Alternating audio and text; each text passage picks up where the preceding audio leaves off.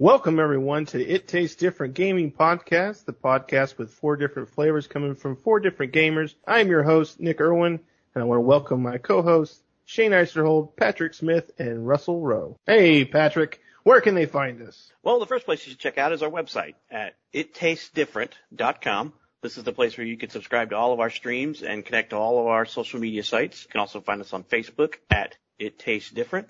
Uh, we're also on Instagram at It Tastes Different PC. And then last but not least is Twitter, where you can find us at It Tastes Diff. What's for dessert today? We conjure up some mana cake and log into some MMOs.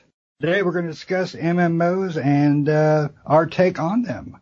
First of all, I'd like to ask each one of you, what was your first MMO and what did you think of it? Let's start with you, uh, Nick.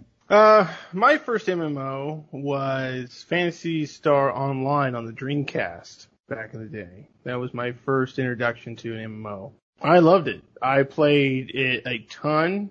And that was on a console. You know, Dreamcast was. I mean, PlayStation 2 did have the adapter that you could buy that you could use to hook it up to uh, to the internet. Uh, and it had a few games you could play online, but Dreamcast had the integrated 56k modem inside of it, and uh, you know, one of the main games. They had a few games that play online, but one of the main games for the Dreamcast was Phantasy Star Online, and I started playing it, and that was my first foray into playing an MMO, and I absolutely loved it. I loved it so much that I had at the time, you know, I was a kid, so at the time I had my parents uh, ask my parents if they could buy a separate phone line because every time the phone would call, you know, the 56k modem would disconnect from the internet. So I asked them if they would, and they did. So I had a separate phone line just so I could play Phantasy Star Online without getting disconnected. But uh, I love MMOs. Uh, MMOs are one of my favorite games to play, uh, genres to play. The only problem with nowadays is there's a big MMO drought. There's not a lot out nowadays that's worth your time. There are a few titles that are good, you know, and, and, and, you know, sometimes I do go back to those titles if they bring out new content. But it, you know, if I play through that content, I usually stop for a while and then I'll kind of come back in. But I'm definitely waiting for something new to come out that entices my MMO uh, itch. Well, I'm sure we'll get into more specifics about other MMOs. But yeah, Phantasy Star Online was my first foray into MMOs and the first one that got me started in that MMO gaming genre. So what about you, Patrick? What was your first one? Uh, well, the first one that I actually tried and played a little bit of was M59, uh, Meridian 59. I, I didn't much care for that one when I first got into it. Um, you know, it was, I don't know, it wasn't for me at, it, at the time, but you know, a couple years later, I would say that my real first introduction was Ultima. I played Ultima online a lot because my cousin had it and he had a computer and got me into it. Uh, we played a lot of Ultima when I was younger. Um, like I said, Meridian 59, I got to play it, but it just didn't click with me for some reason, and I didn't stick with it. You know, Meridian 59 was uh, that one was probably two years, I think, before Ultima Online came out that I played that one. You know, Ultima Online was like medieval fantasy style, but it was kind of cool because you could own a house and you could put furniture in it, you could put stuff in it. It was just, it was like a an all around what I would consider an MMO should be still to this day because I, I think it's still running too as as I but I just can't I haven't looked into it recently but I think that one is actually still running to this day. Ultima is, uh, and I think they actually coined the term MMORPG long before any of the other ones who came before them. So that was probably my my my foray into them. So old 2D style MMO and and like I said, it's I believe it's still running to this day. So played a lot. I played a lot of MMOs over the over the years, and I probably wasted way more money than I want to even admit in MMOs. Um, you know. So, uh, Russ, what about you? What do you remember as your first MMO that you played and got into? Well, the first one that I ever tried was uh, good old Evercrack. EverQuest was my very first attempt at an MMO uh, at that time in my gaming. As as we have said, we have four different flavors here, and, and, and my flavor is, is that during a period of time there in my life, I didn't play many games. Uh, y'all knew I was in the Air Force, and, and it was kind of right around the time that MMOs started to blossom. And so I was a little late. I, I tried EverQuest around 2000.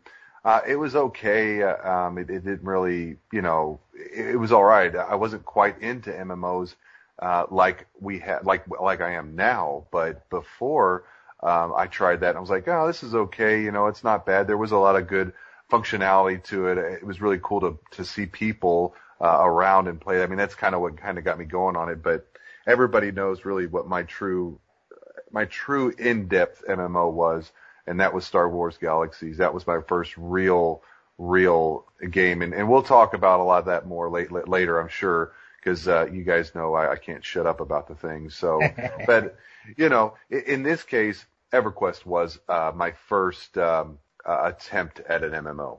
Well, awesome. About Now, you, Shane? I, I, on the other hand, have never been deep into MMOs. The first one I tried uh, was Phantasy Star for the Dreamcast. That was uh, my first online game as well. Um, I I had my own little place at the time, and I was like, you know what? I'm gonna get me some internet and try this whole thing out. So I did that one and uh, Madden. Uh, but far as uh, Phantasy Star goes, apparently I was getting robbed because my internet was terrible and I hated it. so it only lasted for like a month.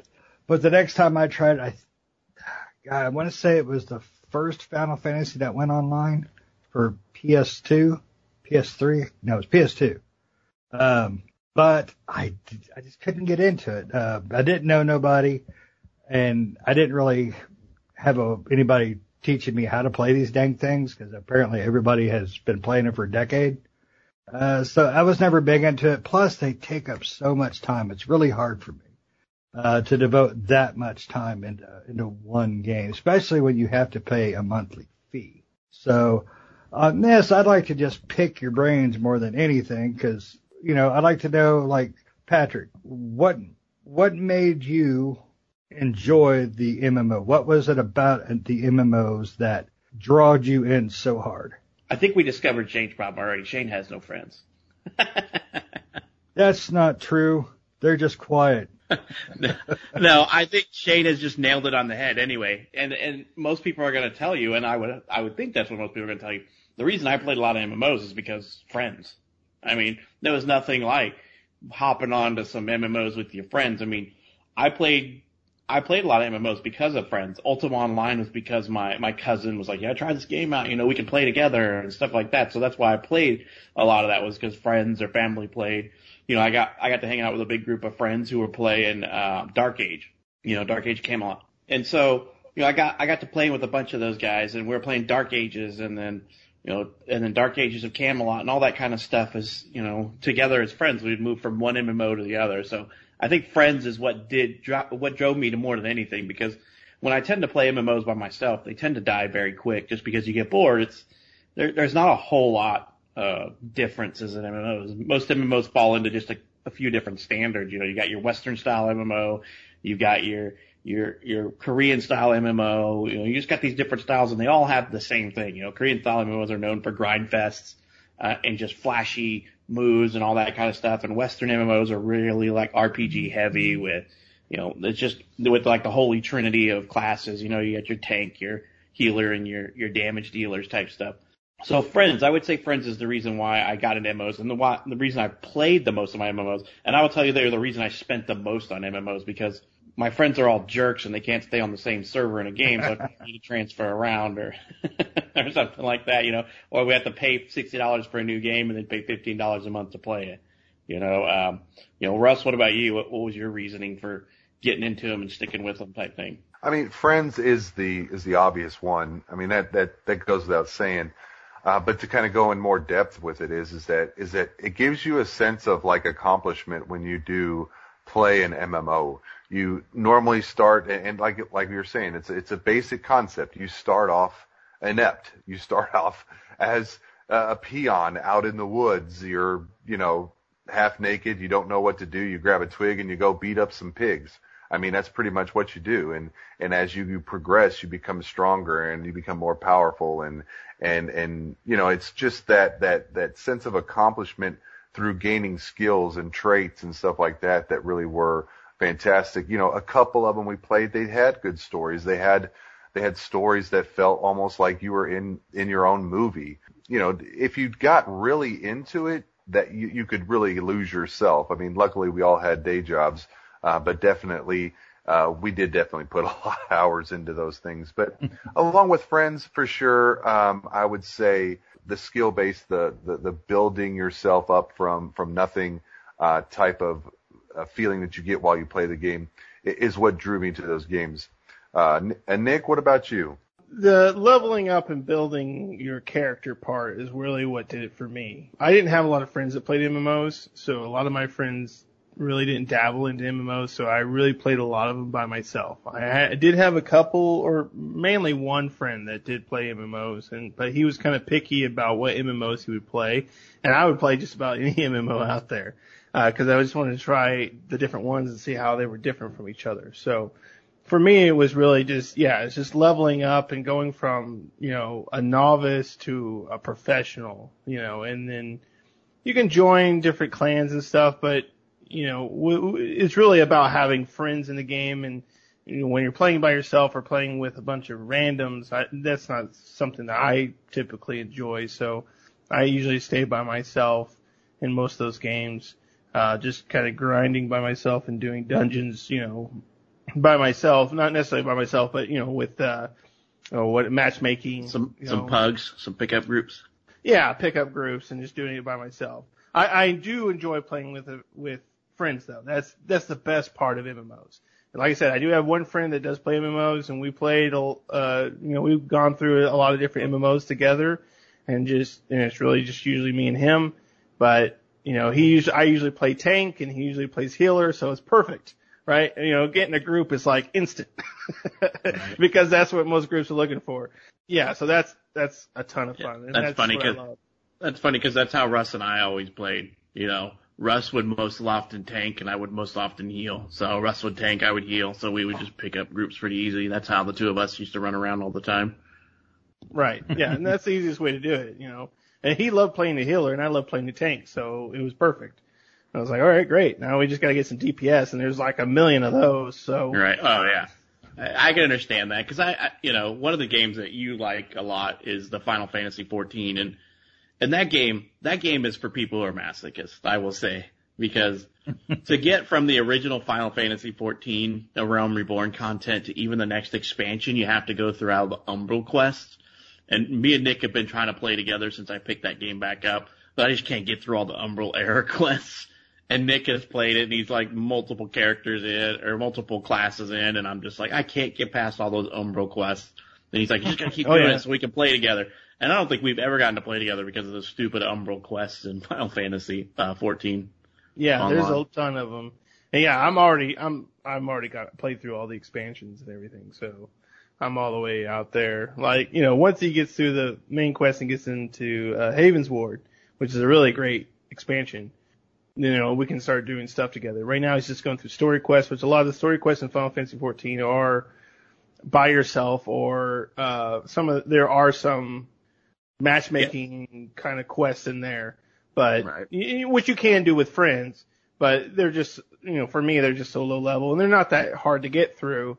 But yeah, there's just a ton of quests between Realm Reborn and Heavensward that it's it's insane. But they're supposed to, and I don't know if they have already or if that's still coming up. They're supposed to be reducing the amount of quests that are going on. Right. Yeah, I thought they were going to make it to where you could skip like the Umbral Era quest from like Yeah. 14 into Heavensward. Right, they were supposed to reduce it down, so it's going Ah. to be like a lot less. Come on, you yeah. know?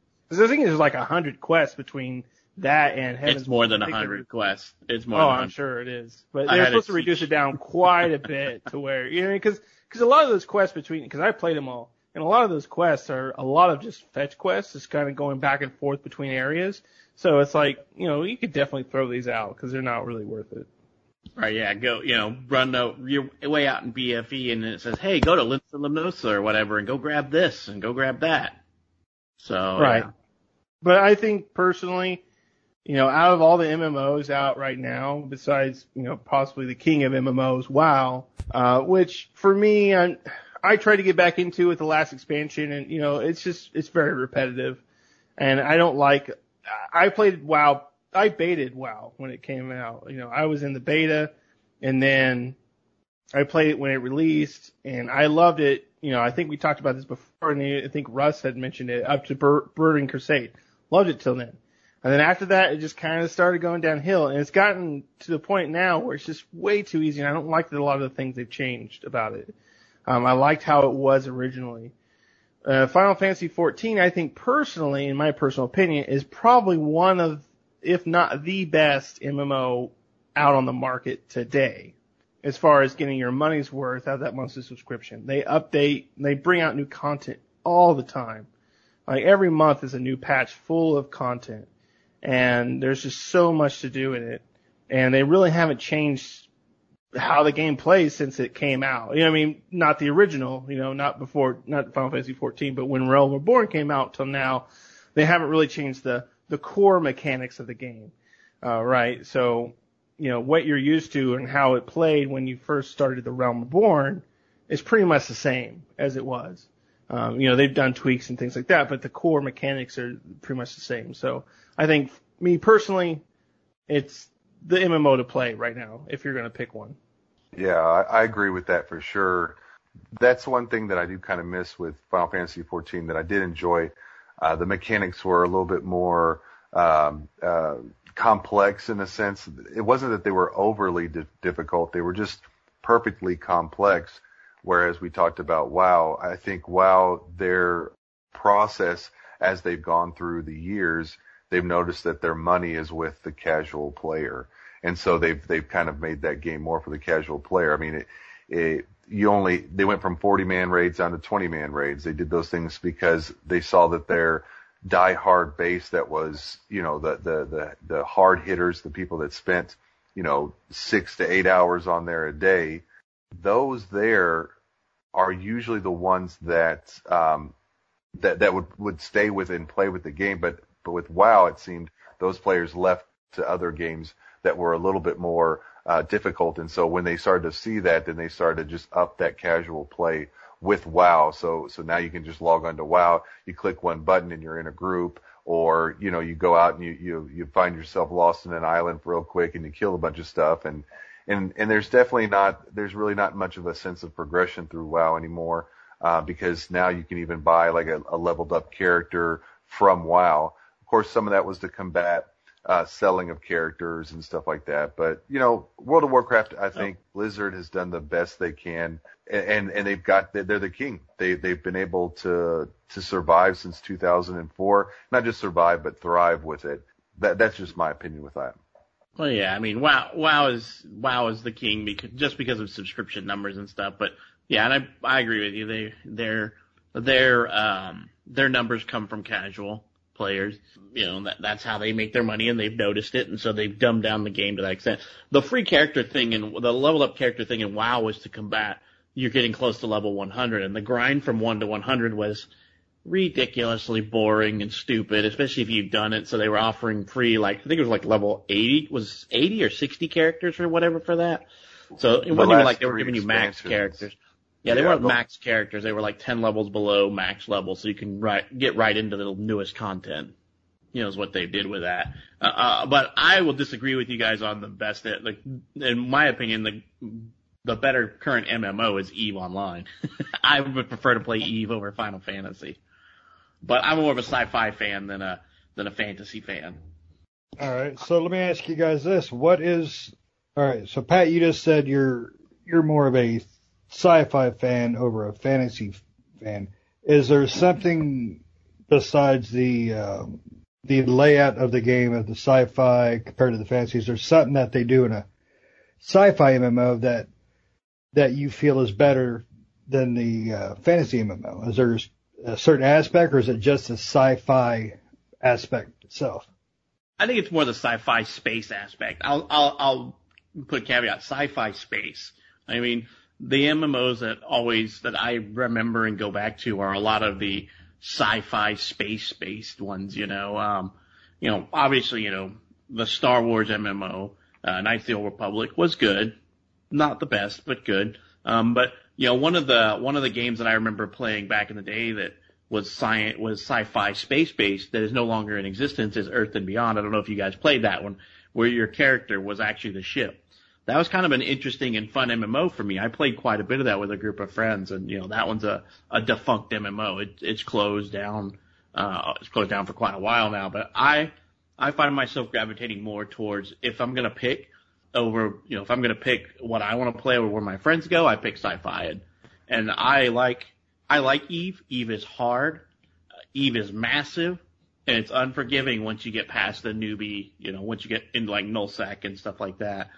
Um, you know, so I like that type of stuff, but Eve just takes too much time. So I don't get into MMOs as much as very often anymore because I just don't have the time to, to sink into those because they are they're like they're basically life killers. What MMOs are for me. If I get in there, I get sucked in, and next thing you know, it's six o'clock in the morning, and I'm supposed to be getting ready for work.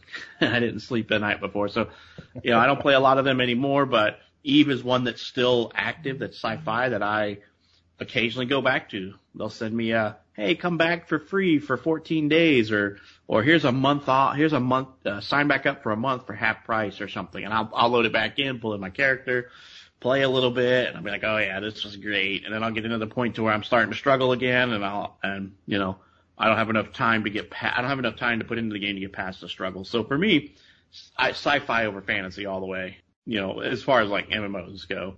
So, yeah. yeah, that's, that's where I stick. Yeah, I, I agree. Um, I like sci-fi as well over fantasy. So don't get me wrong about that. You know, there's not a lot of sci-fi MMOs that are good. And there's not a lot of sci-fi MMOs that are out there. Right? EVE Online is definitely one of them, and I think EVE Online is a great game. But like you said, it is hard to get into. You know, it's not for the casual player. It really isn't. It's for, you know, because you can't play that game casually. I've gotten into Eve and I've played Eve quite a bit, and I love Eve.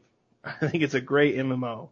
It's just, unless you have the time to dedicate to EVE Online, it's, you know, it's not going to be worth your monthly cost for it. You know, I think Final Fantasy is more, I guess in, in Final Fantasy, what I was saying, like, you know, it's the, it's the best MMO to get into is because regardless if you're casual or hardcore, you can play Final Fantasy 14, right? Even if you play casually, you can still progress and get somewhere. And if you play hardcore, of course, you're going to get there. Whereas EVE Online, I feel like is more for the hardcore the uh, uh, aspect of it, and where you have to be more hardcore and really into that society. I've tried to play EVE Online. I love it, and I really do. But yeah, it, I mean, it gets difficult. You know, it gets difficult and it gets hard, especially when you get past the newbie areas and you start getting out there, and it's you know everyone for themselves, and it's just like it's a really complex MMO, but it's a great MMO. You know, and I feel like for me, when playing Eve now, I feel like I'm too noob for that community, right? Um, I'm sure they have a lot of people that welcome in newbies, but it, I just feel that way when I play them. Like I'm just, you know, this is too much for for me. Like uh, I'm I'm not going to get it, you know, in time. Everyone's going to hate me out in the galaxy, right? right. But yeah, I do love space and, sci-fi MMOs, I, and I wish there were more of them. I really do. Oh, don't get me wrong with Eve. I mean, I don't know how many times. I mean, like the concept of Eve, watching Patrick play Eve on occasion, I'll sit down. I'll be like, I'm. This is the day. This is the day that I rule Eve. And I sit down and I start to go and about one hour turns into two, two turns into four, four turns into six. I start bleeding. I feel like I need to cry a little bit because I have no earthly idea what is going on in the game. And there's so much to it and so massive. Admittingly, yes, the first little bit of the tutorial, it's not too hard. You just follow it. But then you get out in space and you're like, oh my gosh, this thing is huge. I, I don't, I don't know what to do next. And then you're like, you know, you, you get off for that day, you, you get up the next morning, you're trying to research for some, some guides and stuff like that. And then you read how this corporation is running a whole server and you're like, don't even try. Once you get to a certain point, you're going to die anyway because pirates are going to kill you. I'm like, why am I going to try? So I, I definitely, you know, maybe it's like kind of like because it rubs off on me a little bit because how much Patrick likes it. Uh, it is obviously the best uh, space simulator, space game out there. Um, but gosh, it would sure it would sure be nice if we could find some type of balance within that and, and find a game that that we could play that that's you know kind of like Jump to Lightspeed was for Star Wars, kind of like that a little bit maybe, but a little bit more entailed than that was. But in any case, I love Eve, but uh, that's it's a game that I, I definitely won't pick up again, unfortunately. Yeah, and I think that's where Earth and Beyond was. I don't know if you guys played that one, but it was kind of a mix between that. It was, it was, it, it felt like to me if they took a cross between Eve and Star War or Star Trek Online without the ground combat, just the space stuff, and um, and then maybe throw in some of the jump to light speed stuff. That's how uh, that game felt to me. Uh, Earth and Beyond felt like that to me. I don't. Did you guys play Earth and Beyond? I was this close to playing Earth Beyond. I was just about to buy it to play it, and then I read online like a month later the servers were gonna go offline for good, and I was like, oh, because I researched it and looked into it, and I was like, this game looks awesome. Like I like everything that's going on in this. I'm like, I want to get it. And then, yeah, I read like, you know, on MMORPG or some site at the time that Earth and Beyond was going to be shut down. And it was like a month after I was deciding that I was going to get into it.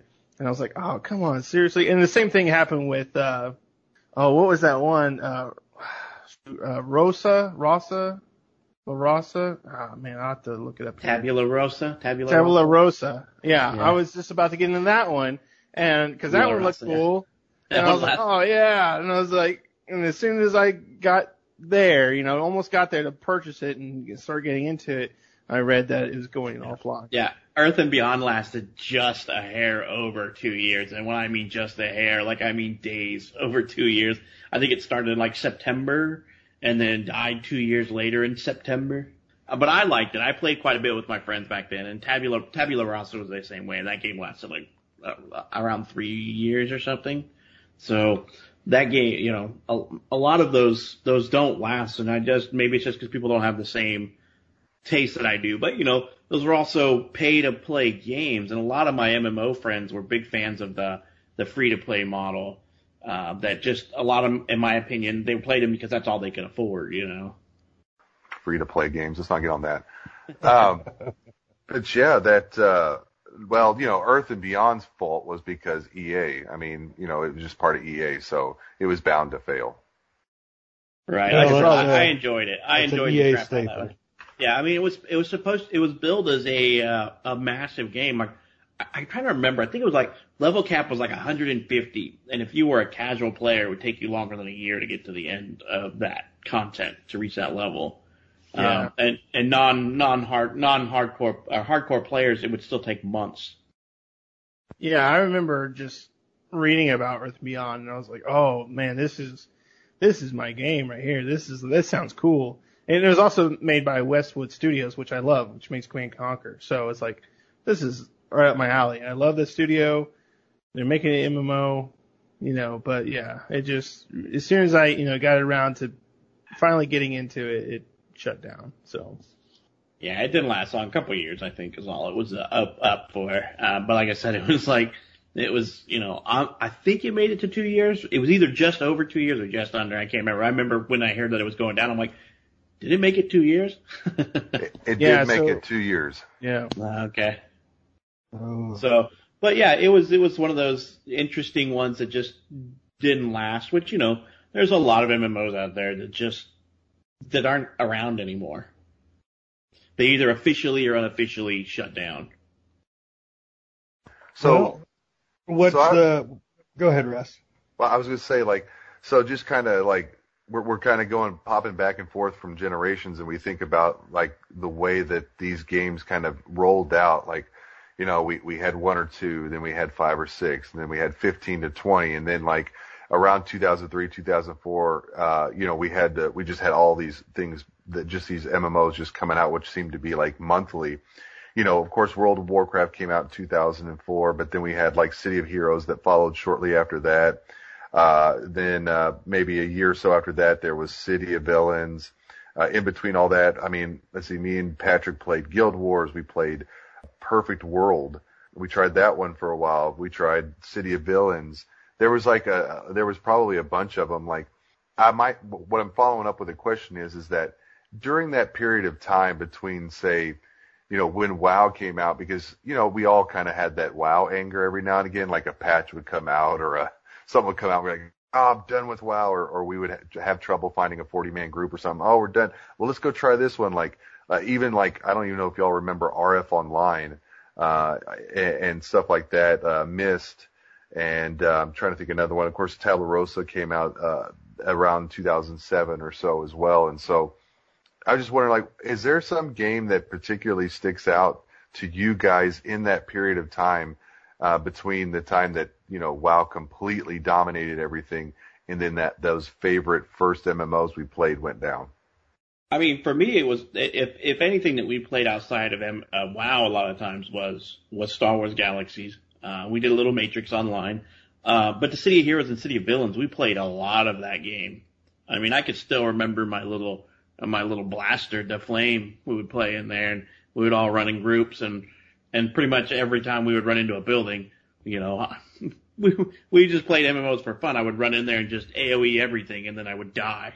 So we always made the joke that my job was just to go in and AOE everything and knock off 90% of their health and then just die so you guys could mop them up. You know, but we played a lot of, we played a lot of City of Heroes, City of Villains when WoW would, would make us angry or we got bored with WoW because, I mean, we, we were in a 40 man progressive raiding guild for a long time, uh, with Clyte and, and Celestial Navigators and all those back in the day when 40 mans were the popular thing. So we didn't play a whole lot, but I think what killed it for us was when they when when the expansion came out in WoW and they went from 40 man to 20 mans. They that single handedly killed our guild. Uh, we went from having this massive, easy to fill 40 man raid team with people vying for spots to two 20 man teams that were broken into the A team and the B team. And can you guess who was pissed off all the time? The B team, because all the best players were always in A team. And so B team couldn't progress. And so we'd have to take volunteer, they'd take volunteers from the A team to go over to the B team to help them push the progression a little bit further, which means that two to three of their players had to sit out so that they can have these other players kind of drag them through the content and help them, help them progress through the raids. Cause we were in progressive raiding guilds in the beginning. So for me, the games that stick out to me are the City of Heroes, the City of Villains, and then, uh, you know, and stuff like that, because we played a lot, a lot of those. Um, when WoW after WoW came out, and Star Wars Galaxies, obviously, because we played. Oh man, I can't. I cannot even imagine the amount of time I put into Star Wars Galaxies, but we played that at the same time WoW was going on. It's time for Russ to inter- interrupt with a story. So to give Uh-oh. you guys, to, and, and we may have talked about this once or twice, but maybe our listeners don't know. To put it to put it lightly, so I was stationed in Germany at the time that uh, Star Wars Galaxies came out and we had we finally gotten a uh, ADSL. So it was like, oh yes, we we are we, we are cooking with grease. We've got this going. So what we would do is I worked swing shifts at the time, and on Friday nights we would go in swing shift. We would go in about four o'clock in the afternoon. All the jets were already down, so we'd have to put the jets to bed, and we would try to get out of there. And we would we would literally be at work some nights five hours. We would be out by nine o'clock at night and I would pack up. I would have my computer already packed in my car. I would leave work, go over to my buddy's house. Mind you, I was married at the time, and I would play Star Wars Galaxies with three separate accounts. I, I would play from Friday night at 9 a.m. in the morning, and I would not stop playing until Monday morning around six or seven in the morning. Uh, we had to be at work probably six o'clock that night on Monday night and I would go home and, and sleep finally after like basically uh, 50 some odd, 60 some odd hours straight of playing with maybe a nap here and there, but that's about it. That's how much I put into that game for uh, what at least at least eight months strong. Uh, that was like that straight. Yeah, that's when we were helping a buddy's guild get off the ground, and then we end up merging with with Ty. Well, I think that we, towards the end of it, we merged with Tide and all those guys, and yeah. It was just a crazy story on how we, we talk about how MMOs take over our lives and, and take over everything. Uh, and, and that was the one game that really took over everything for me. I, I did want to add to like, one game that I really remember and think about a little bit during that time, uh, was, uh, Aion and Rift. Actually, there's two of them, Aion and Rift. Uh, Aion, we were so pumped. It was a beautiful game. Uh, the mechanics were wonderful. Here we are, we're we're sitting about level 24 or something, and we're getting out of the PVE zones into PvP zones. It was one thing that kind of worried us about the game because we don't like forced PvP. Patrick and I just don't like forced PvP. We don't mind the PvP sometimes, but being forced into it is frustrating. And so here we are, where I, I had had a slightly older computer to say the least, but it was it was able to hold up until we went into the PvP zones. and there was one night we are sitting there and, and this guy comes out of nowhere and we actually had the opportunity to own this guy, just rip him apart. And Patrick's like, are we going to get him? Are we going to get him? And I'm like, yes, get him. And then, then Patrick, all you can hear is, up, there. Damn it, Ross. And, uh, it was probably one of the most hilarious moments in our gaming, uh, career, but at the same time, it, it effectively ended Aion for us, um, to say the least. Um, but anyway, and then Rift, Rift was very wild like, but it, it did kind of have some mixtures initially of, about some rifts just kind of popping out of nowhere and this whole group and band of people trying to close this rift. It, it was a lot of fun, uh, definitely early on. So that's what I think about during that time. Aion was, yeah, your computer killed Aion for us because that would really piss me off. Uh, we were two on one and I'm like, we got this guy easy. And there I am running around in circles because I'm more of a healer. And I'm like, get him, Russ, get him. And I'm just running around in circles healing Russ and he's attacking me because Russ is just standing there because his computer took a dump. Yeah, it was, that was a pretty bad time. Oh man, that was good times. And that, and they, the, I think I was running like a, a dual wielding, uh, I can't remember what the class was, but it was an awesome class. I loved it to death and, and it could tear up some people pretty well. I mean, basically stun lock the heck out of them, but I, I didn't have a chance. That computer said, nope, this ain't happening. But anyway, so so Nick, what about you? Anything you know? Maybe what was the what was the game you went back to during lull times? Uh, Final Fantasy Eleven. I played a ton of Final Fantasy Eleven. Um, on PlayStation?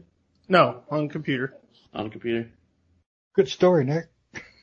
yeah. No. I, yeah. No, I play. I played a lot of Final Fantasy Eleven on on computer. That was interesting. Yeah, because I, didn't, I didn't know if you played it on the computer because that, that's the one that came out on like everything, right? It was on like PlayStation and Xbox and PC. Yep. I mean, that was the one that came out on everything. Yeah, it yeah it had no favorite home. Uh, PC ran best though because I tried it. I tried it on the PlayStation, loathed it, but that was just because I had really crap internet at the time. But you know, I, I my problem with the MMOs is the is the addiction of them. I hear a lot of people, oh man, I put, you know, 80 hours a week into this thing.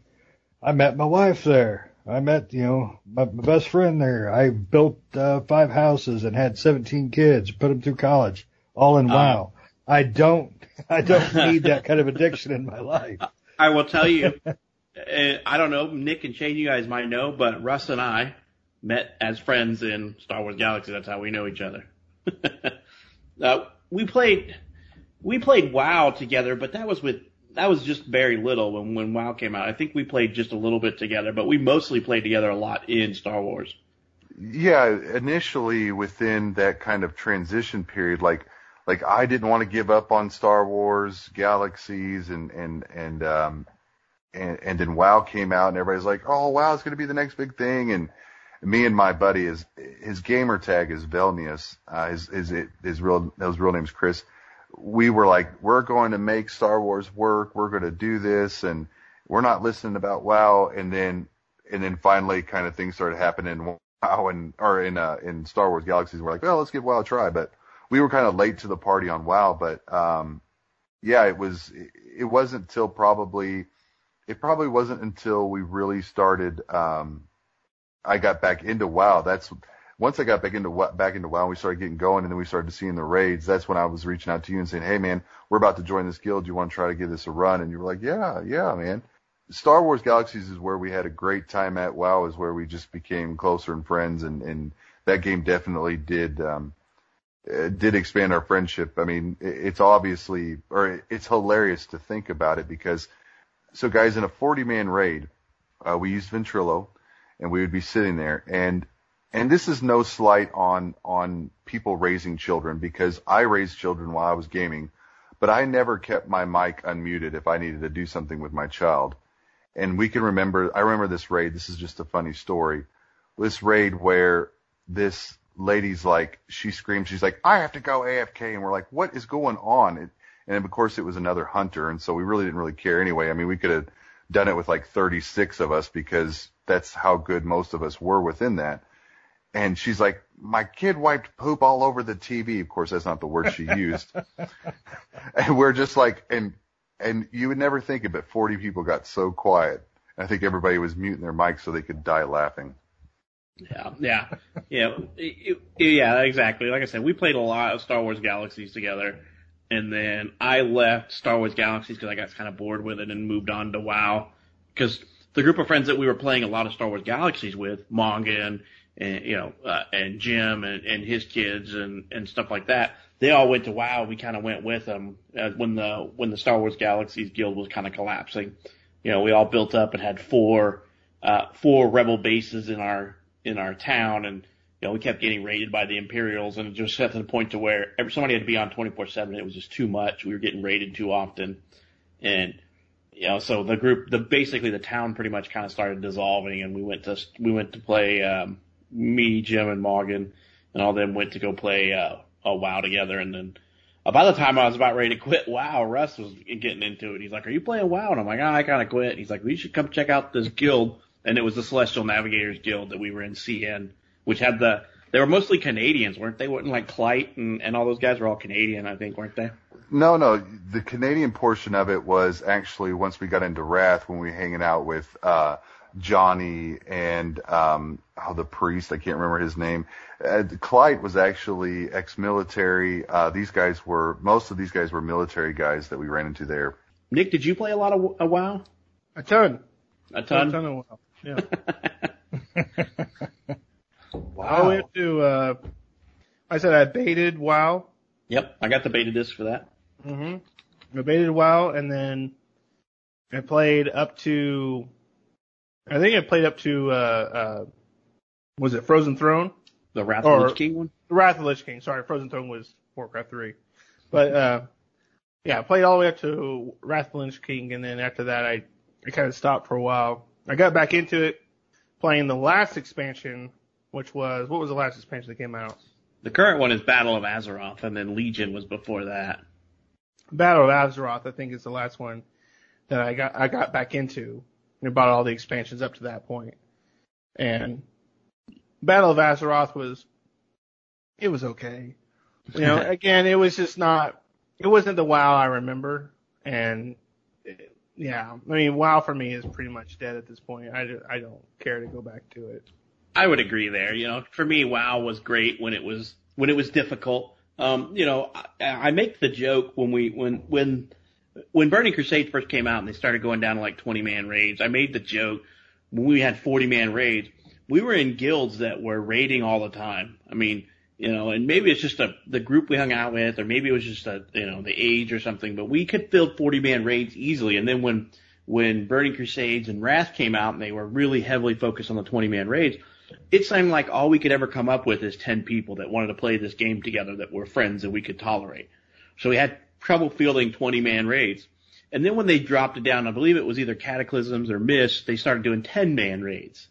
And I'm like, we can't even field a 10 man raid anymore. I was like, what is going on? The pool of friends that we ran with just got smaller and smaller and smaller to the point where then they came out with Raid Finder and I'm like, I don't need friends anymore. But then it got boring. It's like, I can run this raid because they dumbed down the raid so much and the rotation so much that I can run it with a bunch of noobs that just reached the level cap and we can down the bosses and I can get raid level, uh, you know, or, um, raid finder level gear, which is better than uh, you know, hard mode dungeons and stuff like that. So, then so nothing's really changed in that game for me. Yeah, see, that was one thing I was wondering. Is it? It seems to me that MMOs are a lot of rinse and repeat. You get, you know, you get story adaptations, story changes, but it's still run, find, kill, loot, run, find, kill, loot. In you know, and from what I see of it. There is a lot of that. I think that's some of the reason why I do discuss and talk about Star Wars Galaxy so much. Is they put little to no content out there, but they changed other things. They changed drop rates at certain places. They changed drop rates of resources. I mean, things of that nature. It was, and it was a self-sufficient server. Like everything you needed on a server, especially a healthy server. I'm not going to say every server was like that, but a healthy server you had a great player economy, you're it was like it was like I hate to equate it to this, but it's like Sims for true adults who want to play the game, who want to play and enjoy company with everybody. I mean, one night you get on there and uh, and Patrick said it before, like I, I'm running I'm running him around so he can check all of his vendors on his crafter so he doesn't get killed by uh, you know a bunch of uh, of uh, uh, you know womp rats or something like that because Lord knows you can't kill anything as a as a crafter. Um, you know those things there. It would take you like two and three hours to get all that to come back, organize it in the house, put it in your crafting stations, do all this, and like yet you felt like you accomplished now you get on, you get on WoW, you get four raids done or something like that in like two or three hours. You get one piece of gear and you're like, why did I just do that? I don't, I don't even know. I just wasted my night. So I mean, that's why I go back to that. And it's not for every person. I get that. But wouldn't it be wonderful to have some type of MMO to come out that could do that? I mean, I guarantee you we could get Shane bought in if we were building a city or, or, or, or building a guild and, and, and, everybody was contributing to that. You know, I, I think that's what really, uh, when we talk about this stuff, that's where I start to go and I'm like, oh gosh, memories, all yeah. alone in the, I mean, it's just, you know, it's that kind of thing. Well, yeah, talk about an MMO that had nothing, that didn't tell you to do anything. Star Wars Galaxies didn't have, when it first came out, they didn't have in-game content. They didn't have dungeons. They didn't have raids. They had like world bo- world bosses and stuff like that that you can go take down, but other than that, it was really just a lot about the faction war, the rebels versus the imps, you know, and, and building your city and getting your city up and running so you can get things like starports and bigger guild halls and, and stuff like that and more land for the, for the town. Uh, but then they eventually did add stuff like the Death Watch bunker and the Geonosian caves and stuff like that that you could go get and, you know, run big groups of people through because the Death Watch bunker was the only place you could craft a Death Watch armor, you know, and stuff like that. And then you needed to go down to the Geonosian caves to get things like Acklay, Acklay bones and stuff for vibro knuckles and things like that. And that game really had no direction. We played that forever. And it, and you know, nowadays if we run into an MMO and you reach level cap and, and I don't, I don't know, maybe this would be or be not true. I've not played one like this. If there was no end game, I'm not sure what we would do. I mean, if you think about it, Star Wars Galaxies in a sense was a PvP game. It was rebels versus imps, and you would go to Anchorhead to or or some of the other starports, so you can PvP uh, when you were bored. Because we tried to play like Albion Online, which essentially is the same thing. You craft and you contribute to, you know, your faction taking over an area of the map and holding onto it and building towers and castles and stuff like that. And to me, Albion Online was boring and I couldn't get into it. And it was it was a slog and a half. Yeah, you so know, those are the kinds of things I worry about when you pay for a game that you have to pay a monthly fee for service on, and then it turns into crap. Uh, that worries me. But but you go back and you, and you review like PvP, for example, in Star Wars, in those things. Did they have OP classes? Yes, we had OP classes. We had combat medics and riflemen. We had Teras Kasi swordsmen. We had all those but you know, also a good group of people, whether they were pistoleers whatever they were, could could take down that stuff. But at the end of the night, like the worst thing about it is your armor's shot to crap. Your your your mind pool might be really down, but all you got to do is just listen, watch a dancer, or or get uh, healing from a medic or something like that. You know, there's no point scores. I mean, there was there was some point scores within the guilds and stuff like that, but it wasn't like, you know, like, okay, well, you know, now I've got to go back and, and grind arenas just to get my arena score back up to something decent so that I, I get some decent gear that improves me within the PvP. No, everybody had the same opportunity to have the same gear. Whoever made the best gears is, is kind of who won versus, oh, you know, you can grind it out and get this. I mean, that, that's, I could get on a soapbox for this for like two hours straight. So I'm trying to hold myself back I think that's the differences, though. I think that's truly what the difference is in the game.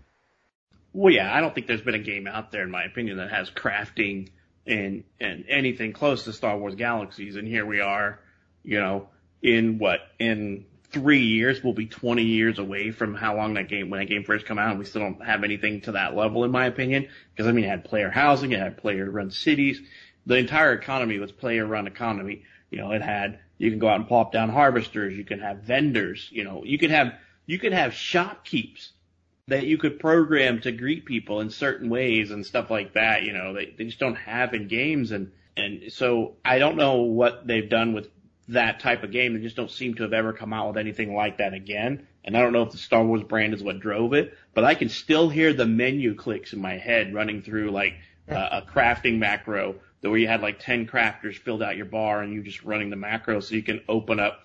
I can still hear that clink noise as they would open up and it would automatically start filling in all the resources so you can burn through the, the class real quick. I played so much Star Wars Galaxies, I can still hear the load in music in my head. All right, let me ask you this. What is it, uh, you enjoyed those things so much. Why don't you, why didn't that game continue on like WoW? NGE? oh, don't get us started on that. You know, we have ranted on plenty of game nights about that. The game literally changed overnight. They didn't t- tell their player base. They are bad people. Um, I, they, yeah, I mean, seriously, it is just, it was the worst thing they could have ever done to their player base. That game probably, they could have dropped it down to one or two servers and continued to just sit there and let it make money, put a patch out, you know, change some stuff, you know. I mean, they did what, two, two expansions or three. They had Wookiees. They had uh, my brain is just completely dumb. Um, they had Jump to Lightspeed. They had the Kashyyyk stuff, and then I don't I don't remember if the Night Sisters was a. I don't think that that was a, a expansion, but I mean they had the greatest story. This is what me and Patrick always state. They had the greatest story ever told, pretty much for anybody that is our age or or even a little younger, and they they just for any intents and purposes, they screwed the pooch. It's the only way I can say it. You know? Yeah, I mean, when they complete the game completely changed. I mean, they did like the little mini change, and then NGE just came out and put the for the proverbial nail in the coffin. I mean, you know, there was four. It was it was three expansions. The original game, the Empire Divided, and then Jump to Lightspeed, and then the Rage of the Wookiees one that you were talking about, and Trials of Obi Wan. And I believe Trial Trials of Obi Wan was where you could get the HK forty seven droid, which was the fun, which was kind of a fun thing too. But yeah, yeah. But um, but NGE, NGE actually came out right after that uh, that expansion came out, so we didn't barely get into it. Then they dropped NGE on us, and we're like, yep, this game's. I literally, I mean, I I know I did. I don't think Russ did, but literally when I woke up when NGE was out and realized that I got hosed on my Jedi I was done. I quit immediately. I was so mad. I kept, I kept myself, I, I kept playing a little bit longer. I was like, I was like, because we still had the classes at that rate, but they changed the combat style. It's hard to describe to you guys. They they completely changed the con uh, the the combat style. It was a queue based system, and you could have like three or four queues going on at once, and you could set macros for for things that may. And they got rid of all that and everything went on, on the same global cooldown, which was infuriating. And uh, and that was just the first one. That was just the first change. The the NGE was just the first change, and then they had the the the total overhaul. Like I don't know, maybe a couple months after that, where you went from 33 classes down to nine. But in any case, we we could go on forever for this. Uh, that's for sure. Uh, Nick, get us out of this, man find us something else than this game to talk about. Final Fantasy. No. Uh, well, we can I, kill that one too. They did kill that one. right? Final Fantasy 14 died by a meteor and became a realm reborn. Yeah, we'll get into that in a second.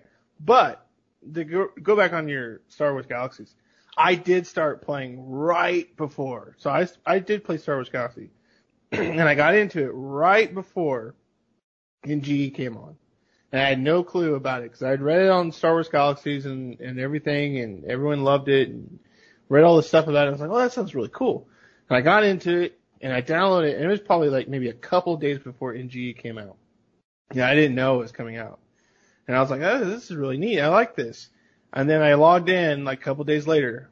I was like, what? Uh, well, okay, this is weird. Like, what's changed here? And then, yeah, after that, I was like, no, I'm not into this anymore.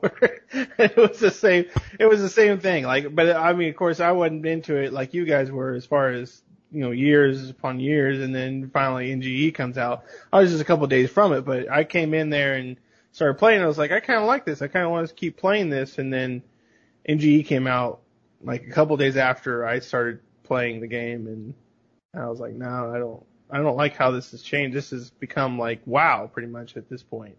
You know, this is not what it was what I read about and what I started to experience as I started playing. And I hadn't played that much, you know, because I just started, but it definitely wasn't what I was playing. Now it's turned into just class based, uh, you know, your typical MMO at that point.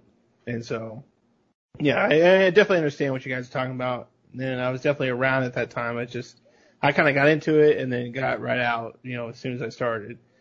But yes, going on to Final Fantasy, Final Fantasy 14, I still have the disc for it, the original one, not the Realm Reborn. The original Final Fantasy 14, I still have the disc for it and everything. I love Final Fantasy. I played a ton of Final Fantasy 11, a ton. The great thing I love about Final Fantasy, and especially MMOs around that time, is like you said, they didn't tell you what was going to happen, right? They didn't tell you how to go around. They didn't have, you know, quest givers didn't have an icon above their head or anything like that. You just had to go around and talk to townsfolk and talk to people and kind of learn everything on your own. And you know, you had to learn how to go through dungeons. You had to learn how everything worked, and everything was just complex.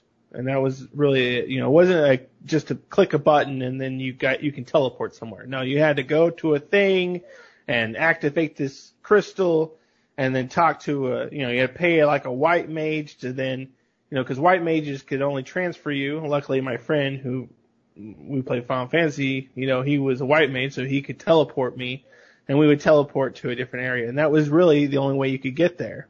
And so, you know, he would, they would pay, people, players would t- pay him a ton to teleport them. He would sit there all day and teleport people by the crystal because there was no other way to do it besides a white mage doing it. And then he'd charge him money to teleport them to wherever they wanted to teleport to. You know, so that's how he made his money. And of course, I was a, a, a tank at the time when I first started out. So of course, when we did dungeons and stuff, we would just run as white mage and tank. And so, you know, or, or have people pay us to run them through a dungeon because we were white mage and tank. You know, and that was the way to do it. And, uh, so that was Final Fantasy 11. In Final Fantasy 14, he didn't quite get into Final Fantasy 14 right off the bat, but I did. So I love Final Fantasy and I love Final Fantasy 11. I got into Final Fantasy 14 and yeah, it was, it was, it was something else for sure.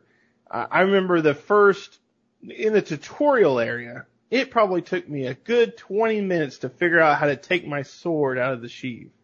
I could not figure out yeah, how to take it out. So bad. It was like it didn't tell you what button it was. It was just like unsheath your sword and attack this monster. And you're like, how? And I'm like cl- hitting all the buttons on the keyboard. I'm like, how do I take this out of here?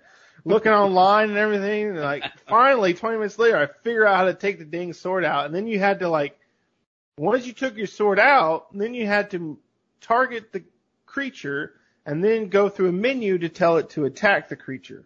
Yes. And then you had to do that again and again. And it wasn't unsheathing the sword each time, but you had to tell it to attack every single time that it needed to attack a creature. It wasn't like they just auto attacked. No, you had to tell it every time it needed to attack. And so, you know, I got through the tutorial and I did play quite a bit. I didn't play, I didn't watch the, the comet drop on A Realm Reborn when it happened, but, or before A Realm Reborn happened, but I remember playing, I, I got, you know, I got quite a bit of levels. I was pretty up there. I think I was in the mid twenties or so. So I had played quite a bit and I enjoyed it, but it was like, you know, even the areas that you went to, I remember running out you know, it's not that way now with Realm Reborn, but in the original, I remember running out to, they had outposts that you would run out to that had crystals where you could, you could align with the crystal so you could, you could basically teleport there. When you died, you would resurrect there at that area. Right. Oh my gosh. Yeah. And I remember running to that area and it, it, I mean, it would be far out there. It was like way out there. You just had to run and keep running down the trail. And I remember they use, they reuse textures and, and, uh, backdrops. So you'd be running and it'd be like, there's a rock sitting by the trail. All right. And then I'd be running up and I go, there's that rock again. they, it was the same rock. It was like they copy pasted the the the you know part of the map, just copy pasted it until you got to that place because you would run by the same cactus, the same tree in the same spot. Looks like the same thing. It's the same textures in the same spot or the same rock or whatever it was. And it was just over and over again. It was almost like you're running on the, you know, the old cartoons where you're running, they're running on the treadmill and the background's rotating in the background, you know? Yeah. That's basically how it was until you got to the camp. And then you get to the camp and then it'd be like, go out and kill whatever. And you go out there and I think we talked about it before, but yeah, you would go out there and, you know, it had one of those old school MMO tropes that, that at that time they'd gotten away from, which was mobs that would, you know, one per person type thing. So you, someone would kill it and then you had to stand around and wait for it to respawn. So then you could kill it. You know, or you get that person that would come up and like as soon as it respawns, you get that guy that comes out of nowhere, comes out of the shadows and just hits the mob, you know, out of nowhere. That was one of the first games that I actually seen a community though that was halfway decent. Because I remember when it first came out, then we ran in, me and Russ ran into one of those. There was literally a queued line of people waiting to get to this thing, and people were queuing up, and I'm like, you mean there's nobody up there trying to gank it? There's not like a big circle around the spawn point where everybody's gonna puke on it as soon as it pops out. Yeah, you would see a few of those. You would see a few of those, but there would be some places where there were certain mobs where people weren't queuing and they would just strike them as soon as they popped. So it was kind of a mixture of both. But you know, and then you, yeah, so that was pretty much how the layout was. I mean, it was. I remember going to do, and the maps were horrible. I remember one map that you go through the marsh, and like they still have the marsh in Realm Born, which is a much better map. But I mean, this was like a maze. Like you think of Pac-Man times 20 maze. I mean, there was so many ins and outs and dead ends and everything. I mean, you look at the map and it looks like a spider web just going through this entire thing. And it's like, how am I going to figure out how to get through this? And I mean, you had a map, but it was just still difficult to figure out how to traverse through the marsh because there were so many just dead ends and places that would take you back to the beginning or back to just some area that you didn't want to go to or some high level mob or, you know, a bunch of morbols or something. And yeah, it was, it was a mess. Yes. I was glad they killed it with a meteor. I, I am too. It's a much better game now. Yeah, it was it was pretty bad, and I and I honestly didn't get to see the meteor drop. I remember trying to set my uh, set myself a reminder to do it, but at that point I'd already been, you know, I didn't even make it to where I had to subscribe a month. I think I made it. I don't even think I made a week in that game when it came out. I got so annoyed at all the crap like you were talking about. It tells you to go to the town, and then when you meet this guy in the town, it tells you to attack him, and you're just like, how the heck do I attack this guy? And, and you know, me and Russ were both playing at the same time, and I think Russ finally was like, oh, you got to do this, this, and this, and I'm like, just to attack this guy, you Yeah. know. And so, and then, Yeah. so then we then we leave the town finally, and we're going to the quest, and that's when we see the first thing where there's a group of people trying to kill the same mob, and I'm like, are you kidding me? and so I just got really annoyed with it by that time, and and you know we ran through a little bit more, tried to get on when it was less peak time, but it just always seemed like there was so many people trying to trying to get just get out of the newbie starting area in that game. Right. Yeah. And un- like you said, the, the, the button, co- I mean, cause unsheathing your sword wasn't just a button. It was like a combination of buttons to get your sh- sword unsheathed and, and to attack a character. I mean, it was like convoluted. Like whoever came up with that must have been like insane or drunk at the time. Right, Like, it was press something like- up and B Yeah, it and was- three Yeah, it was and something like, get into like combat mode is what it Yeah, was supposed to and then you had to hit- and you're just like, oh. Right, you get in combat mode, and you gotta hit this button, and you gotta get that button, and then then your sword's finally out. Then you gotta hit this button to attack to target it, and then you gotta hit this button to attack it. And it was like, oh my goodness. So it was it was just and then menus, the menus in that game. There was a menu for a menu. Right. And and yeah, and I mean, and, and when they killed it, I was glad. I was happy to hear they were, you know, that they were that they were going to reopen it as, you know, the new studio because the new studio bought them out, right? Or I can't remember the whole story behind it, but I remember that basically what it was going to happen was the game was getting their parent company or whatever was mad at the game and and they were going to re they were going to fix it is what I had heard and then we, so they were talking about a realm reborn they killed it and then they took time to just make it better and then it came out and I was heard that you know basically the article was and I was mad when this happened, but I read that yeah, if you had bought the original game, you would get the A Realm Reborn, which was not true. The statement that they left out was that you had to have bought it and subscribe for at least one month. So I didn't subscribe. I bought the game for $60, played it, and never subscribed because I didn't want to pay $15 for something I couldn't play. So I bought $60 game and I paid, played less than a week and had to buy the Realm Reborn when it came back out. So I didn't play for a long time because I was extremely mad. And the Mog Station is the worst, the worst website and, and characters control thing I've ever seen. To this day, the Mog Station is still a huge turd. I'm sorry, but it's a piece of garbage. I mean, a perfect example of this is I have I have two accounts on there somehow. Same email address. Same email address. The first letter is, letter is capitalized on one of them and it's lowercase on the other, so it treats them as two separate accounts.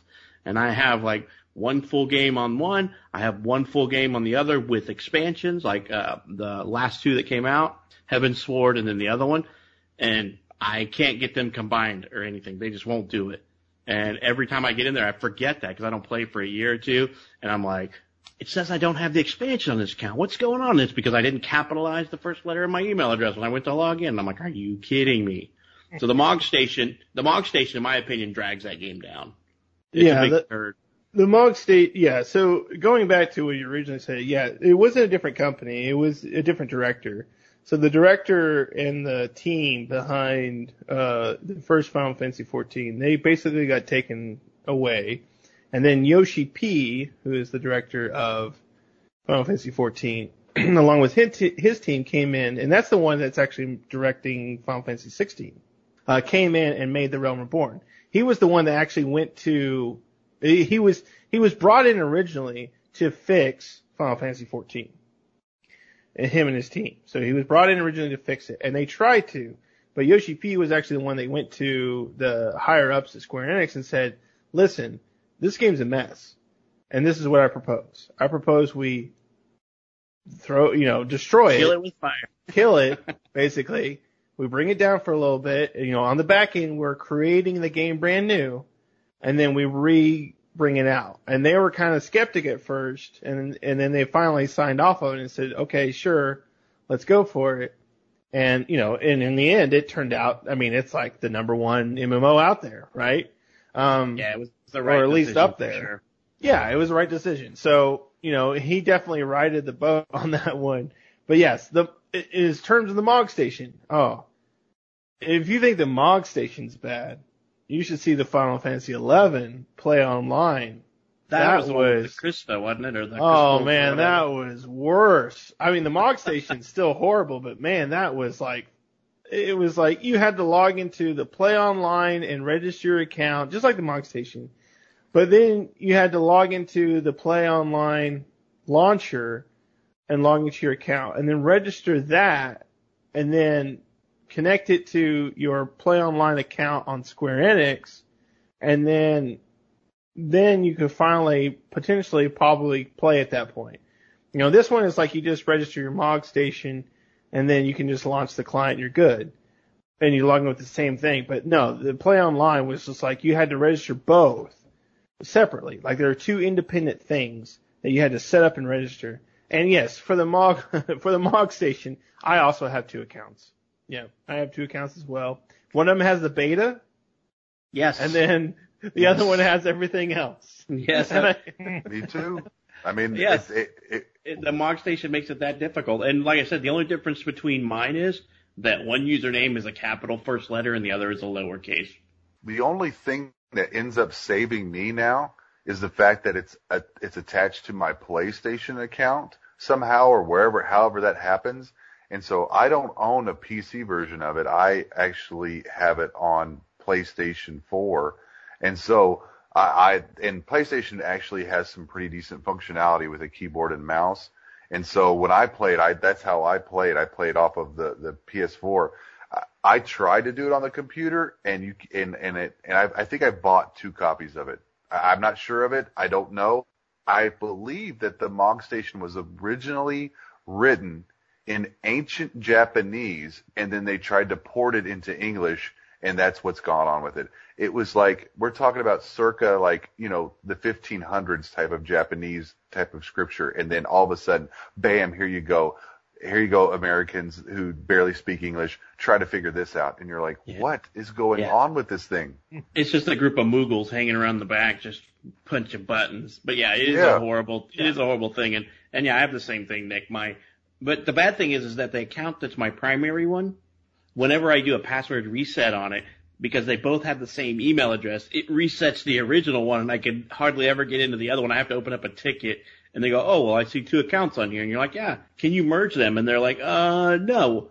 I need, can you reset the password on the second one then? Cause I can't do it through the normal means. And I go, oh, yeah, reset the password. So I have to go through like a week long rigmarole every time I need to try to get it back into that account to play again. And so it's always a nightmare. And then the last time I forgot to cancel the subscription and I subscribed for probably five months because I couldn't get back into the Mog Station to unsubscribe. Yeah, like, I mean, ah. Final Fantasy 14. Yeah, the Mog Station's horrible, but Final Fantasy great. 14, the game is great. Yeah, it's like I said. I think it's probably as of now, you know, if you're looking for a good fantasy MMO, it's definitely the best one out there. I Once would you rate get it higher in. than WoW. I would rate it higher than WoW. Oh yeah. I would rate it higher. Well, yeah, definitely. I think it's better than WoW. I think you know it's it's once you get logged in exactly once you get to the Mog Station, and everything, get everything set up. It's definitely the best MMO out there. You're gonna have the most fun, and I still love it to this day. I mean, I still resubscribe every now and again and play through the content that they bring out because they do bring out content just about every month. I mean, and these, I mean, they're patches basically, but these patches are big content drops. They'll add new dungeons. They'll add new Umbrella Uh, arrows and story. yeah, area, yeah, story, uh, uh, quests and side quests and everything. So it's not just a patch, it's not just a bug fix. I mean, cause I mean, even if you go to their website, you'll see that their new patch, they even create like new cover art for it and a whole like trailer for it and everything about everything that's coming in the new patch. You know, you, you got new dungeons and new Aeon fights and, you know, even current dungeons that now have hard modes and extreme modes and uh, new armor and new weapons and new everything. I mean, they just add stuff all the time to this game. This game constantly gets new content. Yep. So, yeah, I mean, out of every MMO out nowadays, it's hard to beat that one. Right. Yeah. Shane, did you play Final Fantasy 14? The old one or the Realm Reborn? Reborn? Uh, I played a little bit of the Realm Reborn just because I had a free thing for it. But like I said, I, you know, nobody was playing it. I, you know, I have a hard time getting into a game I'll end up getting addicted to because there's so many games I still haven't played that I've got downloaded. Right. So it's it's hard to it's hard for me to jump to an MMO. I mean, if that's something we wanted to do and jump in and play for a review, I would love to do that. But I don't There's know no if I way could, we could. there's no way Yeah, we could do an MMO. MMO in seven days, guys. Let's play this and give a review of it. Well, yeah, it doesn't even have to be uh, you know, in seven days, you know. But I would love to try it sometime with you know you guys because you're my gaming group anyways. But well, we got almost enough to do hard mode ra- hard mode runs and WoW. Shane just got to get a new computer. I, I oh think my God, get run off my little computer! Just about anything can run WoW.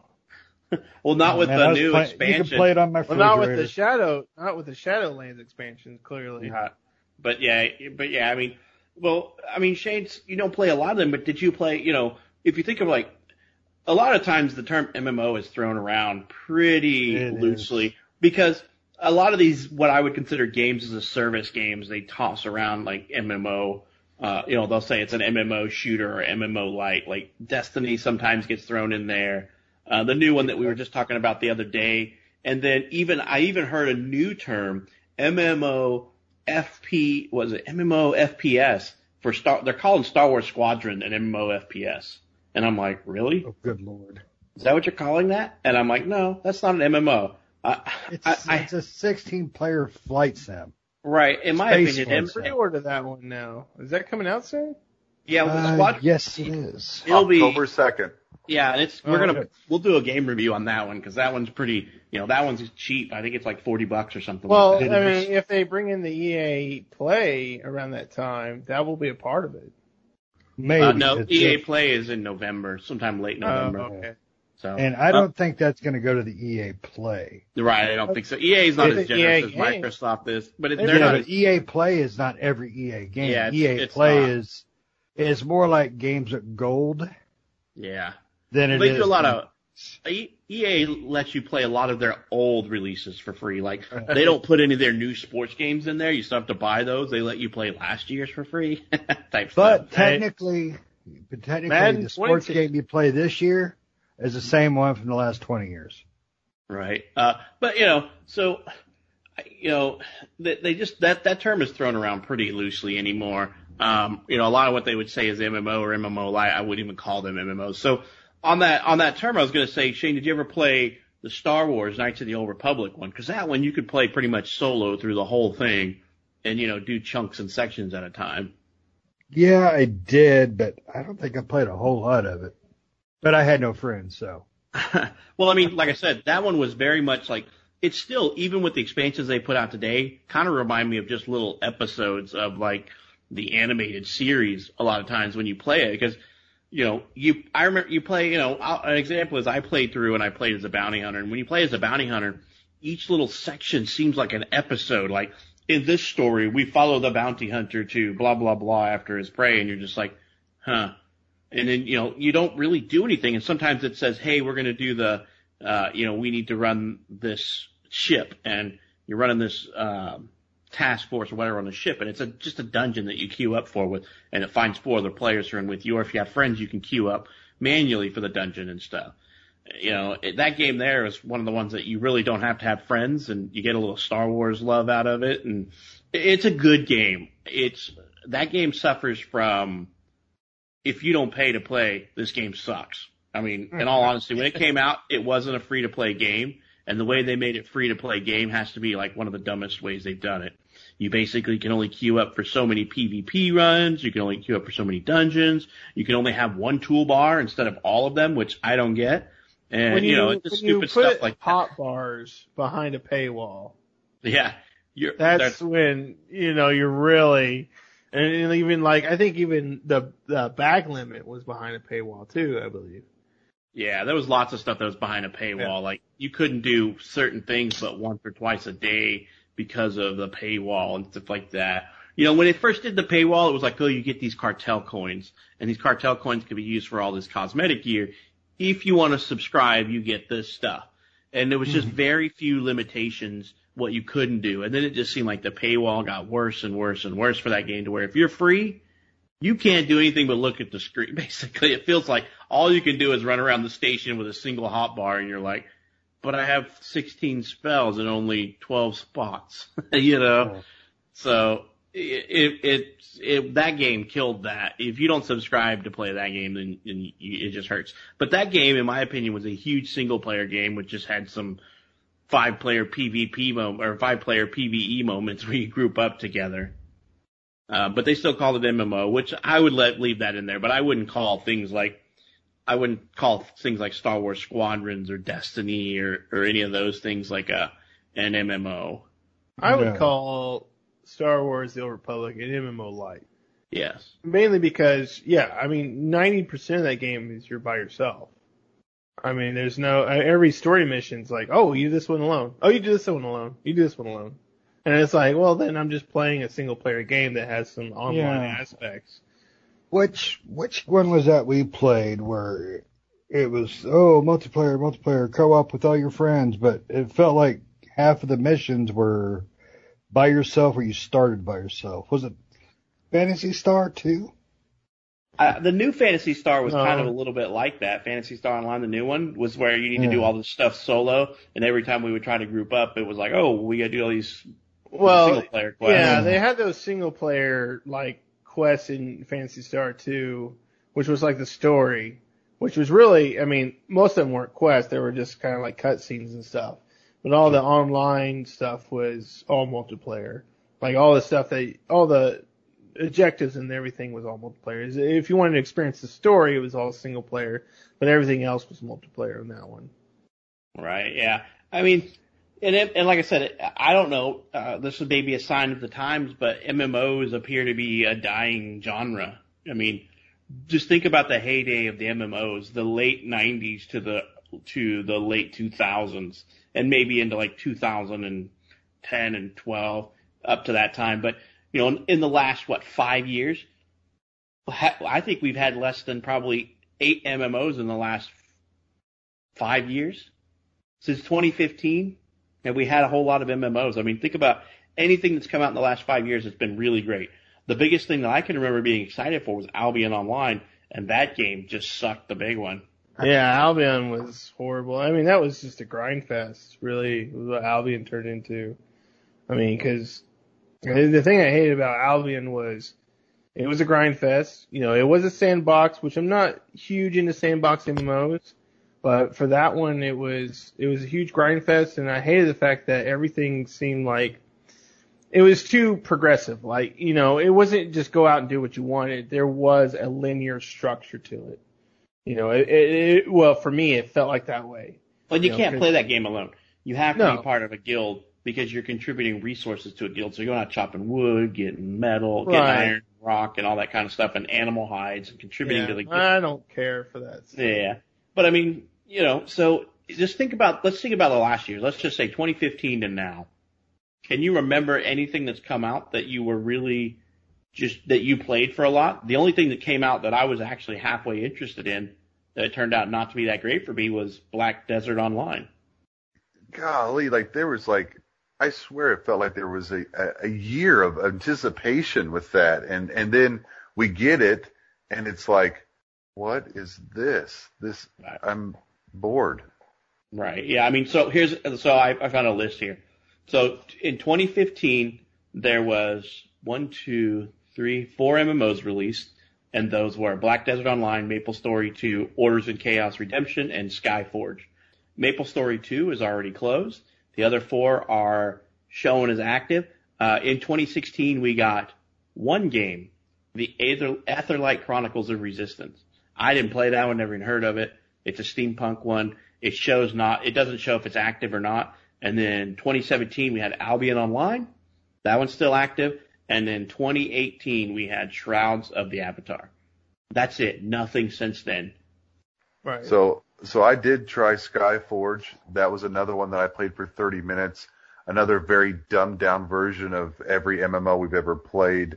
A very basic storyline, you know, you're the savior of the land, you know, type of thing. And, you know, it, it was, it was very, I think it's on Xbox. Uh, and I think it's free to play as a matter of fact on Xbox. And I mean, I'm, I'm gonna put It in is. the, I'm gonna put into so a little bit of perspective. The only two that I there's a few that are in development, and only one of those am I actually halfway interested in playing. You know, in development, the one game that I'm actually halfway interested in have been keeping an eye on is Camelot Unchained because I used to play Dark Age of Camelot back in the day. You know, that's the only one. I was excited about New World, the one that's by Amazon, but it's it's Albion Online with just a facelift. It kind of seems. Nick, did you, you got to did you get to play the beta for New World? I did. It's by you know it's behind an NDA, but um, I don't think they'll be listening. The creators of that game. Uh, yeah, I did play the beta or the alpha or whatever it was, and yeah, it was it was just that. It was Albion Online, but more 3D. You know, because Albion Online is the top-down view, isometric view. This is uh, behind your character view, and I liked the beginning of it because you started going out and fighting like, well, you fought the undead pirates which is pretty typical for any MMO or any sort of RPG. But then once you got into town, it was really just the same thing. It was just chopping trees, killing, hunting, getting pelts. You know, one of the first things they teach you is to put down a a uh, a camp. Well, when you and when the camp you put down, you put down a campfire and a little like uh, pelt rug, right? Well, when you leave the town, there's 15,000 campfires and pelt rugs sitting out there in front of you. And you're like, uh, and you're trying to find a spot for you to stick yours because that's part of the tutorial, right? And then when you go on, you just see because those are your respawn points. So when you go on, you just see those everywhere, and and they're just everywhere. They're just sitting on the curbside, on the hillside, or whatever. And there's just and then all the uh, quests were like kill. It wasn't like kill ten ghouls. It was like kill fifty ghouls. That was the thing. And it was like you sit there and just grind and grind and grind and grind and grind to finish this quest. And then the next quest would be like, great, now kill 50 ghouls. you know, it's like a longer S on there. You know, they were the other ones. And it was like, oh my god, I don't want to do this again.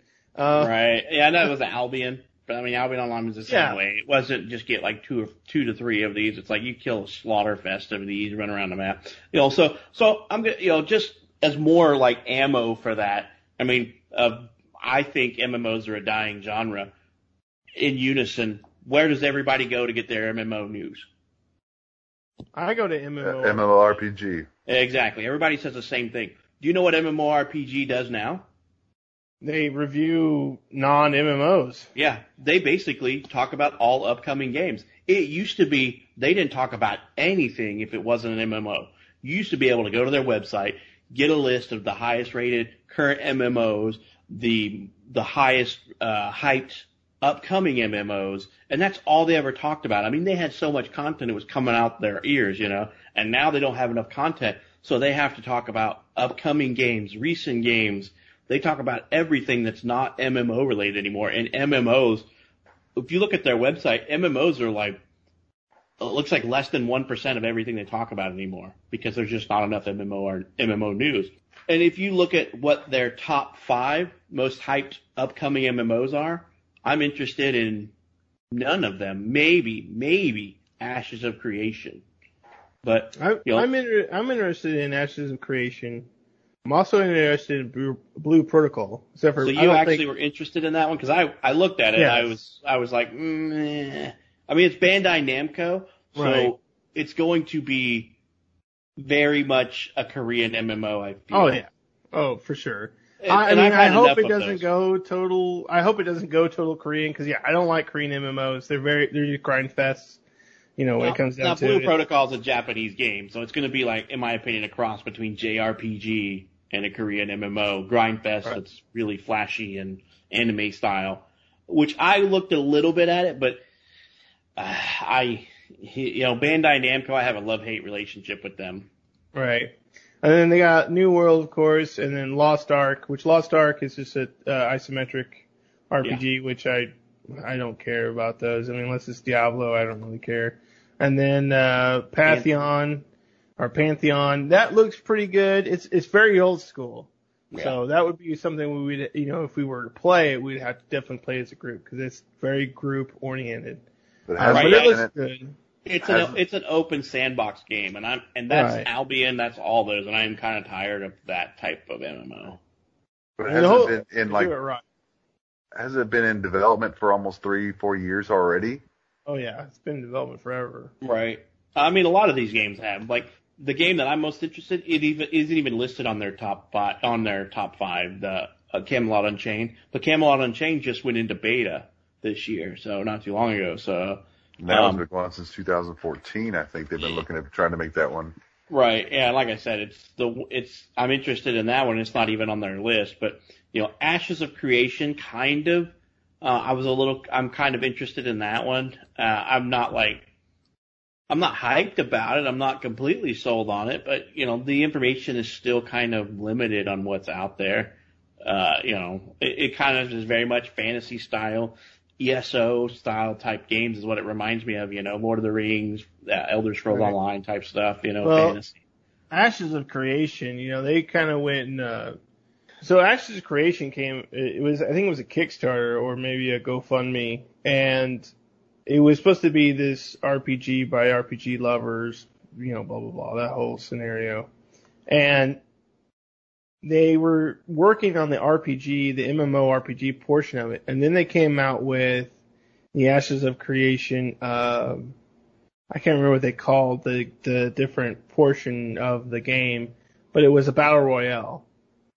Where you basically fought, you know, in an arena. It was a battle royale game, and they were really. I mean, that came out. I think that's still out, and you know, th- for a while they were really pushing for that. You know, for that uh, particular portion of it, and they weren't really talking about the MMO at all. And I remember at that time, people were getting on the forums and messaging them like really mad, like saying, we don't want a battle royale. We want the MMORPG that we backed and that you said you were making. We didn't want this, you know, uh, battle royale. And so then they started like kind of stopped talking about the battle royale and started talking about the MMO again and started Yeah. to bring out more development uh, info about the MMO. Yeah, the apocalypse, the of Creation apocalypse Right. Is what you're talking about, right? Yeah. Yeah. The- yeah. So yeah, and like I said, that one's gonna be that one's I'm interested in, but they just the details are too sparse on that one. Um, you know, for what what information we know, but you know, it's not slated to even. You know, they talked about a few years ago. Their release was 2021, um, and we're not getting any of that. Uh, you know, we'll find out in 2021 if it's going out because it says it's in beta. Um, I think I think MMOs currently, what plagues them is a lot of them never get out of of alpha or beta or testing. They never come out of like early access. They say, hey, we need to start making some money, so let's put this game into early access, and then they just they never come out of it. Uh, they say, okay, this is we're just going to release content. It's all going to be buggy as all get out. It's going to be, you know, not a full game ever, and we're just always going to say it's early access or alpha or alpha 1.1, 2.1, early access 2.3, 3.0. You know, they are going to be stuck in like, you know, I, I want to talk about the the biggest flop of an MMO out there, in my opinion, which is the Star Citizen Online, which was promised to be this great MMO, and I'm still waiting. Roberts Space Industries, they need to hurry up and get off their rear end and just do something, you know, it's get off the pot, you know, it, it's shit to get off the pot for these guys, in my opinion. They've got so much money from our, from everybody. And Roberts Space Industries, to me, is seeming more and more like a, a greedy entity every time they turn around because now to get involved, if you want to get in early, you have to buy their founder packs. And their founder packs, we're not talking like, we're not talking like uh, fifty dollar founder pack. We're talking like thousands of dollars to get this stupid ship. You know? That is a scam. I I have read about that over the last few years, and it's that's a scam. There is there's no damn game. That is Star- dude taking money, in my opinion. Uh, yeah, I mean, Star Citizens. I think do they still hold the record for the most uh, the most funded game on Kickstarter? They I mean, still I- hold the record. And Believe I- so. when you were talking about that founders pack, is that uh is that for people that have already bought in? Because I already bought into this. You could no, it's for people who haven't bought. You can still buy it if you want to get the ship. If you want to Oh, get if you wanna these get the special ship. ship. Oh, yeah, you can you can Yeah, because their that. ship prices were insane. The ships that they were selling, like I wanted, they had the Gradius ship, which uh, Gradius is an old NES game, old arcade game that I absolutely love, and I wanted the ship for it just because it was the Gradius ship. But I mean, that was like, I think it was like a hundred bucks or something like that. right. Well, so, I ain't so spending that money. so yeah, so like for like now, you know, since I didn't buy in early on and I didn't do the Kickstarter, if I want to get in now, from my understanding, looking at the pledge store, the cheapest I can get in for is a hundred dollars. One hundred dollars for the Cutlass Black Ship. Um, how can I get in to play this game if I don't want to spend a hundred dollars for a game that is not released? Let me say that again, not released. It is in Alpha 3.1. This game has been in development since what? 2011? And here we are 2020. Roberts Space Industries started with $63.25 million. That's what they've got now, is what they should say. They got $63.2 million. Um, so basically, I'm trying to find their Kickstarter. Oh, here we go. Highest funded crowdfunding project overall for Kickstarter raised $300 million as of June 2020. So they're at $300 million with an external investment of another 63.25 million. They have their Kickstarter pan drew in 2 million. That's the number I was looking for. They drew in, this is in 2000 and, 2010, 2011. their Kickstarter campaign drew in $2 million and we're still in alpha. In my opinion, this is the biggest scam in the MMO market to this day, uh, because I, you can't, you can't get into it without, without, you know, with any reason, in my opinion, reasonable amount of, of thing. To get in the alpha, you need to spend, you need to buy, uh, an alpha pack. And okay, so here we go. I found some alpha packs that are more cheaper. So there's $45 to get into the alpha on this. $45. And you know, without doing more digging, there's all kinds of terms in here that I don't understand. So I could buy this Mustang Alpha starter pack, which has three months of insurance. What does that mean? Uh, you know, and you get some starting money in the game. You know, I'm like, are you telling me that if I wreck my ship and at the four month that I just can't play anymore? What are you telling me? You know, so it's not even a released game, but you know, if I if you want some of these more in-depth ships, I'm I'm trying to find because I remember one time looking on here going, really? If I want to fly this ship, I have to pay a thousand dollars? You know, maybe that stuff's gone, but I don't think so. Their pledges and all this stuff, they've made their money, guys. Come on. How can you not have a game after nine years that is released to the public? Because it's a fraud. Keep, it's yeah. just straight fraud, if you ask me. How do you get almost four hundred million dollars and still not be able to get into, into you know, into a, a release state? If you're making a game as a service or an MMO, we all understand that it's always ever evolving. Put out the base game and start creating expansions that you release every year, every other year. Because my fear with these guys is if they ever do release a game and it's going to be sixty dollars, how long is it going to be before we see another expansion? It took them 11, it took them nine, ten years to make a base game. Is it going to take them four years to make an expansion? Six years to make an expansion? Um, you know, I, right. they, they think they've either bitten off more than they can chew or it is a cash grab. Um, that's the only thing I can think of is that because like I said, they, this is Russ's developer here. This is, this is star, this was a freelancer's developer here. Yeah, I've I've decided to kind of stay quiet during this this because I can remember I want to say it was 2011 uh, when we heard about this game and we were just about as thrilled as could be. Uh, and with every passing year, uh, it's just more and more disappointing, more and more. I mean, it's just scam is not a good enough word. I mean, we're saying scam, we're saying this, we're saying that. I mean, it's it's a farce. It's if they came out with a game tomorrow, what are they going to do? They're going to say, okay, the game is sixty dollars and you have to pay fourteen ninety nine a month for a subscription. Well, how do you get back for those that have donated or those that have have crowdfunded for hundreds and thousands of dollars? I mean, I don't. How do you look at your player base and say, hey guys, this is why we did it all. I mean, unless it is, you know, there's some kind of secret thing of like this game is beyond beyond belief, which eh, just we haven't seen it yet. Then what he has pulled has been the greatest thing. Uh, he, he's pulled off the greatest scam. The great, I mean, like it's a con, you know, whatever you want to call it in, in the face of this planet. I mean, it's ever the sh- the thing is, what's terrible about it is I find myself once every six months looking at the site. I'm like, wow, those ships look awesome. They look cool. Then I have to kind of remind myself, wait, is that is that actual in-game art or is that is that you know is that concept art? Is that what what is that? Maybe I should buy. No, no, I don't want to do it. It, it I feel horrible every time. It's like, you know, drinking too much and waking up the next morning to something something ugly. Right. Yeah, exactly. And like I said, what do you, how are you going to, how are you going to reward, how are you going to reward those people who have paid into it? Because you only got one of two options. You either give them cosmetic gear or you give them advantages in the game. And by advantages in this, their pre-order stuff or their buy-in packages look like ships. So, so are you telling me that it's a pay to win game at that point?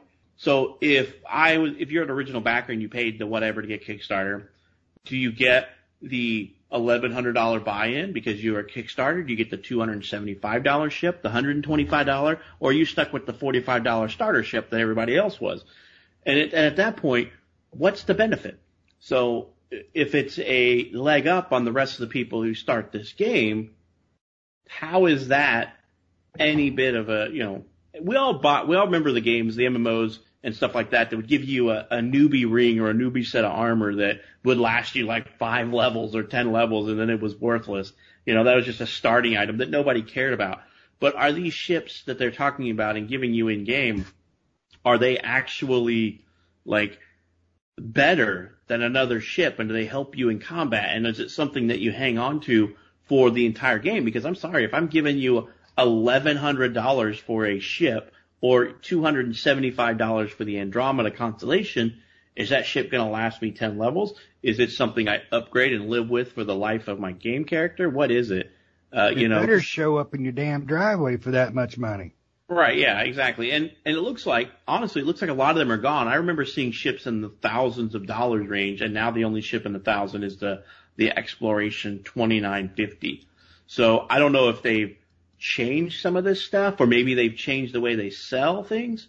But they used to they used to have like some pretty expensive uh, packages, and I don't know if they're just gone or or if they changed the way. Like I said, I haven't been on their site in a long time because I was super super annoyed with the way that they, uh, you know, the way that they did their, their thing. It looks like you could still buy ships. It's harder to see the price on them because I just went to their website and you can look at ships and they break them down by ships that are less than $100, $100 to $200, two to $400, or ships that are over $400. So if you're giving the option for people to buy ships that are eh, with real life currency, you're giving people a play to win. As, as that's how it sounds like to me. I mean, what do you guys think on that? Does it sound like it's pay to win? I don't think it can be anything but pay to win. I don't know. I mean, you guys know more about RPG uh, MMOs than I do, but I do know. Uh, I'm trying to make sure I uh, watch my words here. I do know bullcrap though when I hear it. I I don't think this game will ever come to fruition. I think I, I, am surprised. I bet if you look, there's already lawsuits about people wanting their money back uh, on this game because I don't see anything coming out of it. I mean, period, except for uh, give me more money, give me more money. Right? Yeah. I don't. I don't know, man. I mean, so I, I it seems like a really cool concept. I will not lie. The game sound like an awesome concept, and, and it's ever evolving. What it is, but at this point, I just don't see what they have to offer for the people who have been playing. Uh, you know, I don't have any friends who've actually been playing since this was since they got in the starter pack when they started with the Squadron 42 stuff. I think Nick, did you play a little bit when it first came out, but then didn't play after the worlds became persistent? Yeah, when I got into it, it was a lot cheaper to get in. You know, that's when they first started to have just the kind of the founders packs, which were quite, you know, they were pretty cheap to get into it. You know, it's definitely gotten more expensive now. I played, you know, when I first started playing, they didn't have the progression system in. So I remember, and I didn't know that at the time. So I started playing, I, you know, I finally got off the dock and I flew to a different uh, planet and landed on it and did the quest that I was supposed to do and everything. And I got on the next day and it was like, you need to do this quest. I'm like, I, I just did that yesterday, and then I found out they didn't have the progression. I think now they have the progression system, but yeah. So yeah, I got in when it was super cheap, and when they only had a few founders packs that you could choose from. There was like two or three. They still had the ships for sale that were still expensive. You know, like I said about the Gladius, Gradius ship, which I love Gradius, so that was like I wanted to have that ship. But you know, when you're talking about the ships, yeah, there are licenses for the ships, and, and you can only have them for a certain amount of time for certain ships. And uh, it almost seems like way where you have to buy another license for the ship or or something along those lines. Uh, and then certain ships are for certain things. So you know, you, depending on what kind of ship you wanted to buy, depending on what type of person you wanted to be, was you had to pay for a different ship, where you got the starter ship. I don't know if there was a way to get different ships in game. I, I didn't find a way. Well, when I started, they didn't have the progression system in it. And you started out with the basic ship that everyone else started out with. And it was really cool to get out of the space station, get on a ship and fly. And then, you know, I had a quest. This was before the progression system came in, which I didn't know existed. And you would fly in. And I remember flying down to a planet and that was really cool because you go in through the atmosphere and you fly in and you land your ship and you get out and you do the mission. And then I got on the next day and I was like, all right, I got that done. And it was like, you need to go to the planet and do this. And I'm like, I should have swore I just did that. But soon I learned out that they didn't have the progression system set up. Now they do have the progression system set up, so you can go out and do those things and it will save that information, but it does seem slow rolling for this game. And this game has been out for a long time. I mean, I haven't played it since then. You know, I kind of, I stopped playing it because I wanted them to progress the game even more. I liked what was there. You know, I liked what was there as far as what they had going at that current time. I was like, eh, this is cool. I like this. But they didn't really have a lot. They didn't have really much of the, uh, combat going on. You know, they had a few guns that you could choose from, but there really wasn't much more than that. So apparently, you know, they didn't have a lot of planets that you could go to. They only had like a few at the time. Now they apparently have a lot more planets. So it definitely seems like they are adding more stuff to the game. But the fact that the game is still an alpha after all these years is like, yeah, I mean, I agree. They're slow rolling it. You know, they're slow rolling it, just taking all that money in and living high on the hog off of It all the is money hard to, in. yeah, it is hard for them to develop the game though when they're sitting on their boats. Yeah, when they're on their Right. yachts, you know, you can't, eh, poor internet access. Yeah. Well, yeah, The waves, the waves. And yeah, so I think games like this kind of help, you know, kind of help drive our loss of trust in, in companies like this. I mean, this is, you know, when I, when I talk about space and sci-fi MMOs, this is what I'm talking about.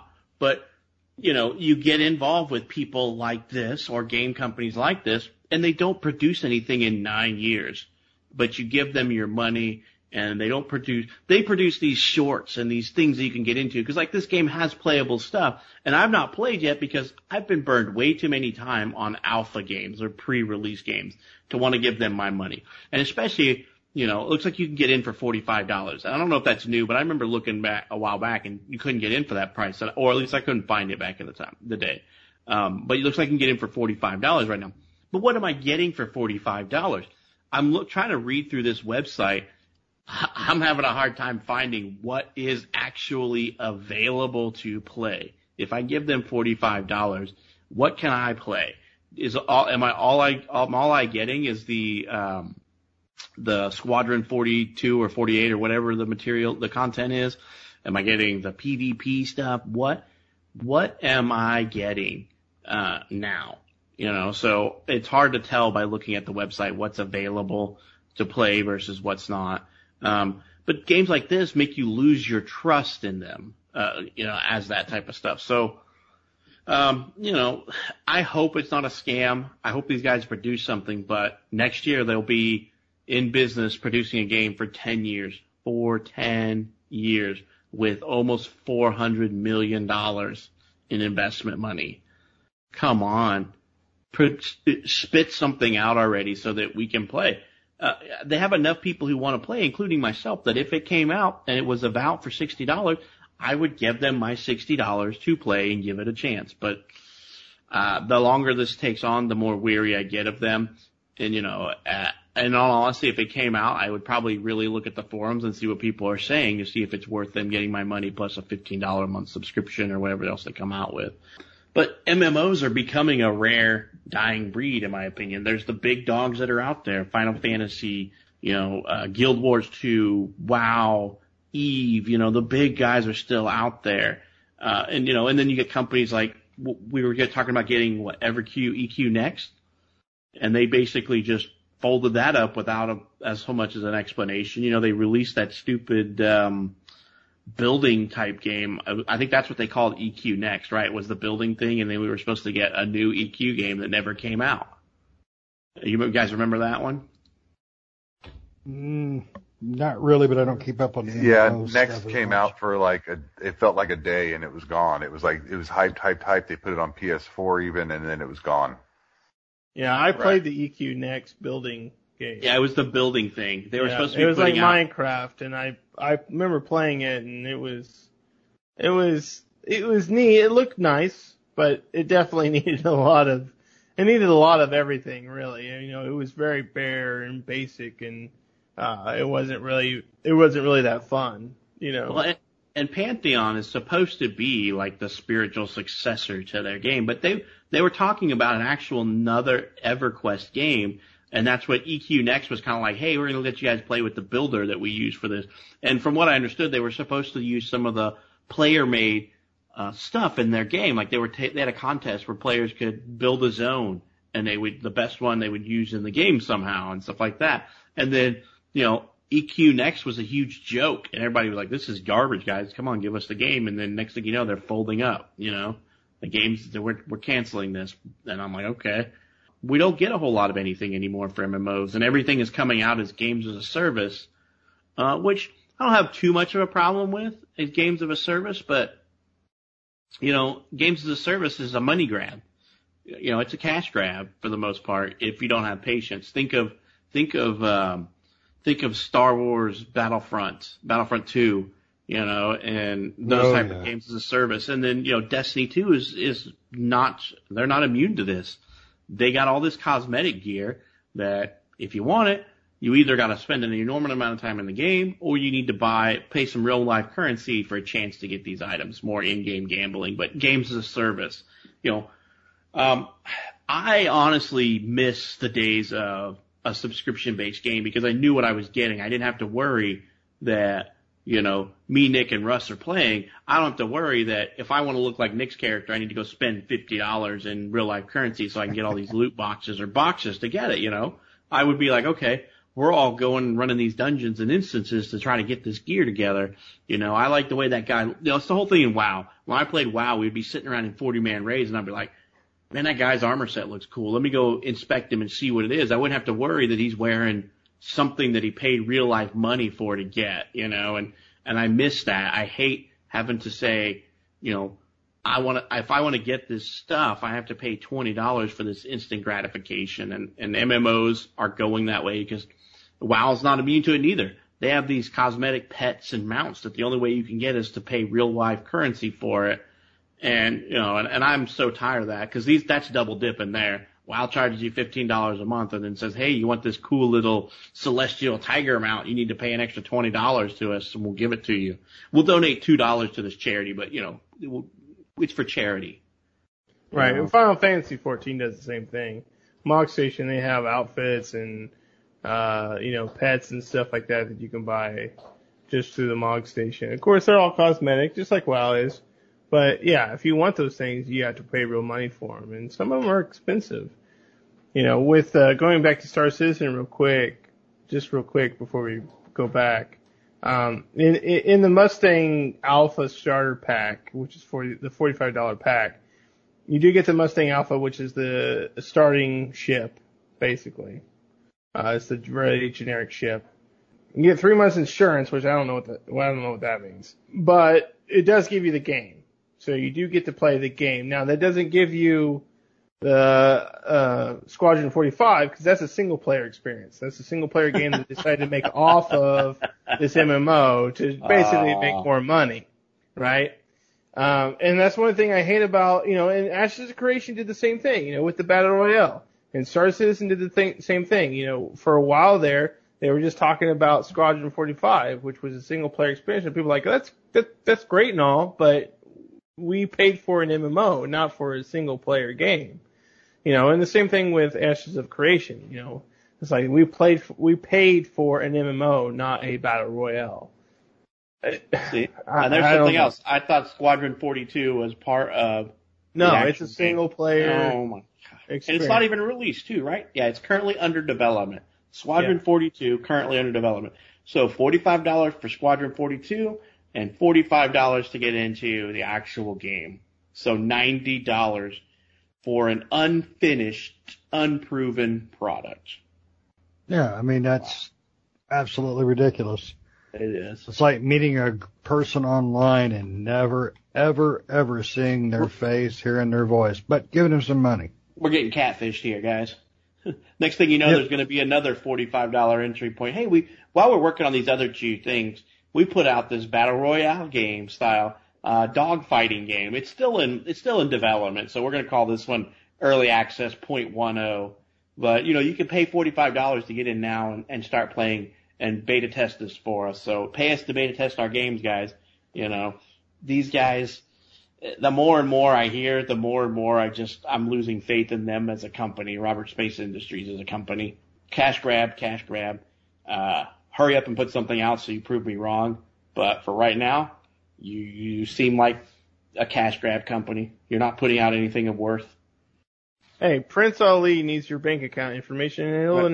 inher- you'll get that inherited money in no time. Right. Yeah. So so yeah, I think I mean, what do you guys think? I think MMOs are a dying comp- a dying game because everything is trying to go out games as service because they've proven they can get more money as games as a service rather than an MMO with fifteen dollar a month subscription. Uh, because they get an MMO gets fifteen dollar guaranteed fourteen ninety nine, which fifteen dollars or nine to fifteen dollars a month. They're all different prices, but nine to fifteen dollars a month to play. But these uh, these games that are games a service, they have all these microtransactions and and they've proven that they can get players to spend, you know, twenty, thirty, fifty dollars a month on this stuff. Um, I think it's the instant gratification will be short lived. I bet if you take a company like WoW or Eve or if Roberts Space Industries can get off their butt and get something out and start charging fifteen dollars a month, in the long run they probably get more of your money because the people who are going to pay for the microtransactions are in and out in a month or two and they're done. They're never coming back. So you're going to get that twenty dollars or fifty dollars. But if you were to get a player for a year at fifteen dollars a month, that's a lot more money in my opinion. Yeah, I think MMOs are a dying breed. I have to agree with you. I, I wish they weren't. I love MMOs. I love to play them. And, you know, really, you know, I play Final Fantasy here and there, but I am looking for that next MMO. I want that next MMO just to wow me because as much as I love Final Oh, Fantasy wow. 14, even with their expansions and their monthly content and, their, and, and stuff like that, which are really great, they are. But I also, you know, I would probably, even if there was another MMO that really wowed me and really got me into it, I would probably still play Final Fantasy 14 uh, as of now because they do put out great content. But I do want something in a different genre. You know, kind of what we were talking about at the beginning, uh, space, sci-fi. I, I really want a sci-fi MMO. You know, that's one of the things that I really, really, really want. I think the last one that, I mean, besides the one we've been talking about, Star Citizen, the last sci-fi MMO was probably what, Anarchy Online? And that's, what, 20 years old? It's still online. It's still hmm. there, but it's like a 20 year old game. I tried playing it, but it's way too old. I mean, me. And WildStar was a fantasy science fiction one, but Right, and I like. WildStar too. I, I like. WildStar, but yeah, WildStar was, you know, WildStar had a few problems. You know, one, it was, it was kind of generic and basic and, and, and, uh, kind of bland in their, in their quest structure.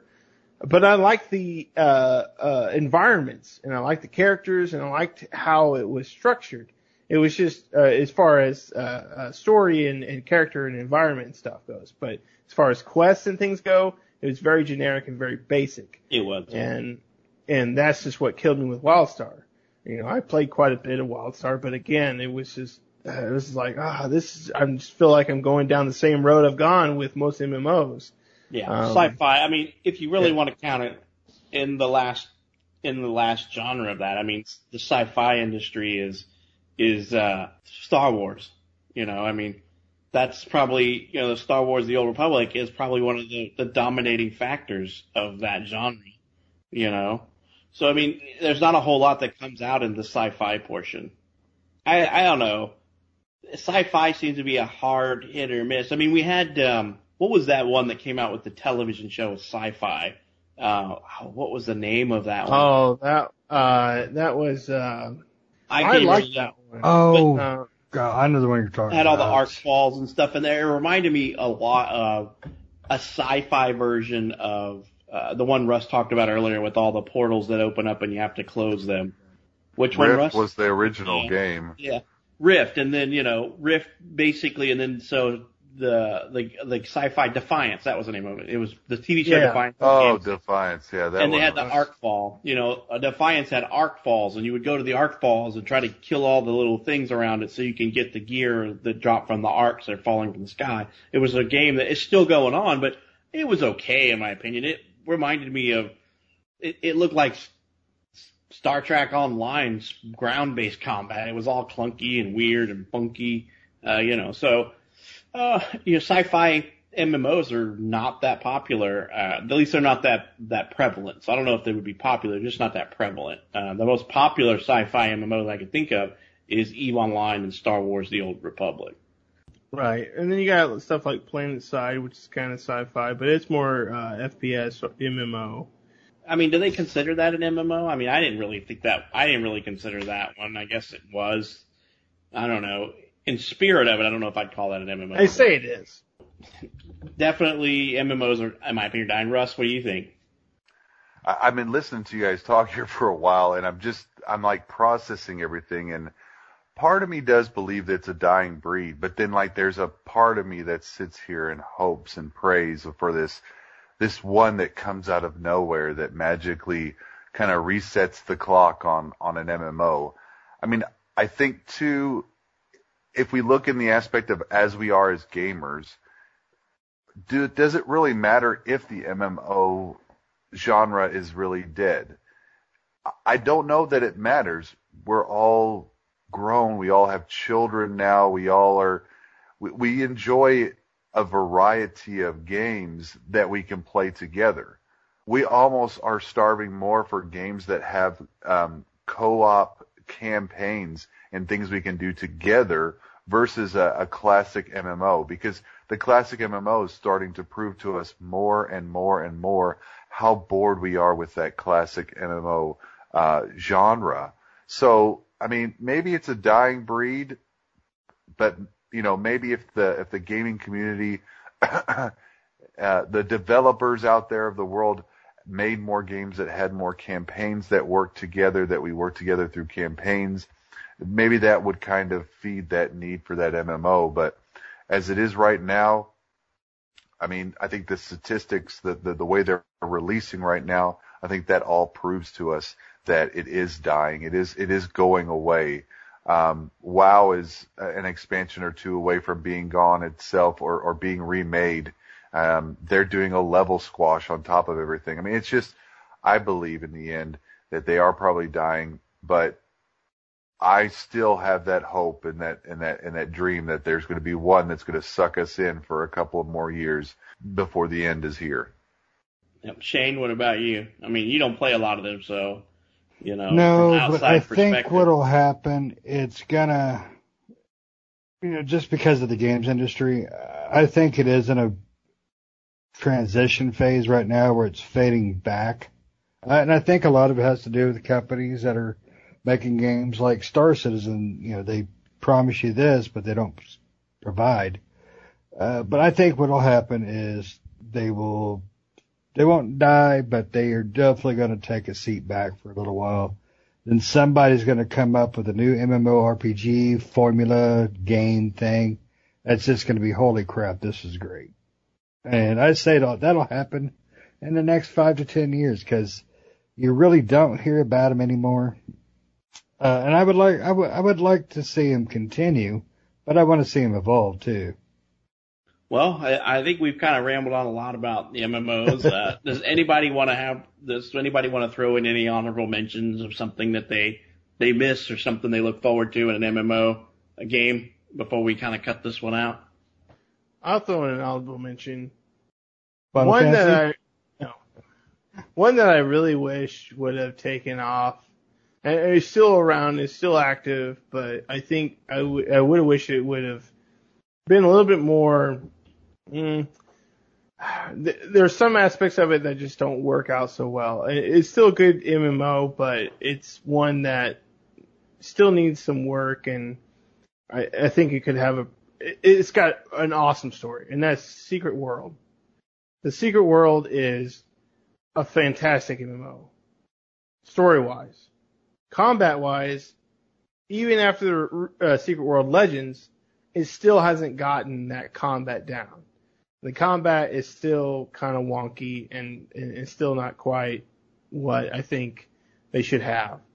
But the Secret World story and the environments and the atmosphere are perfect.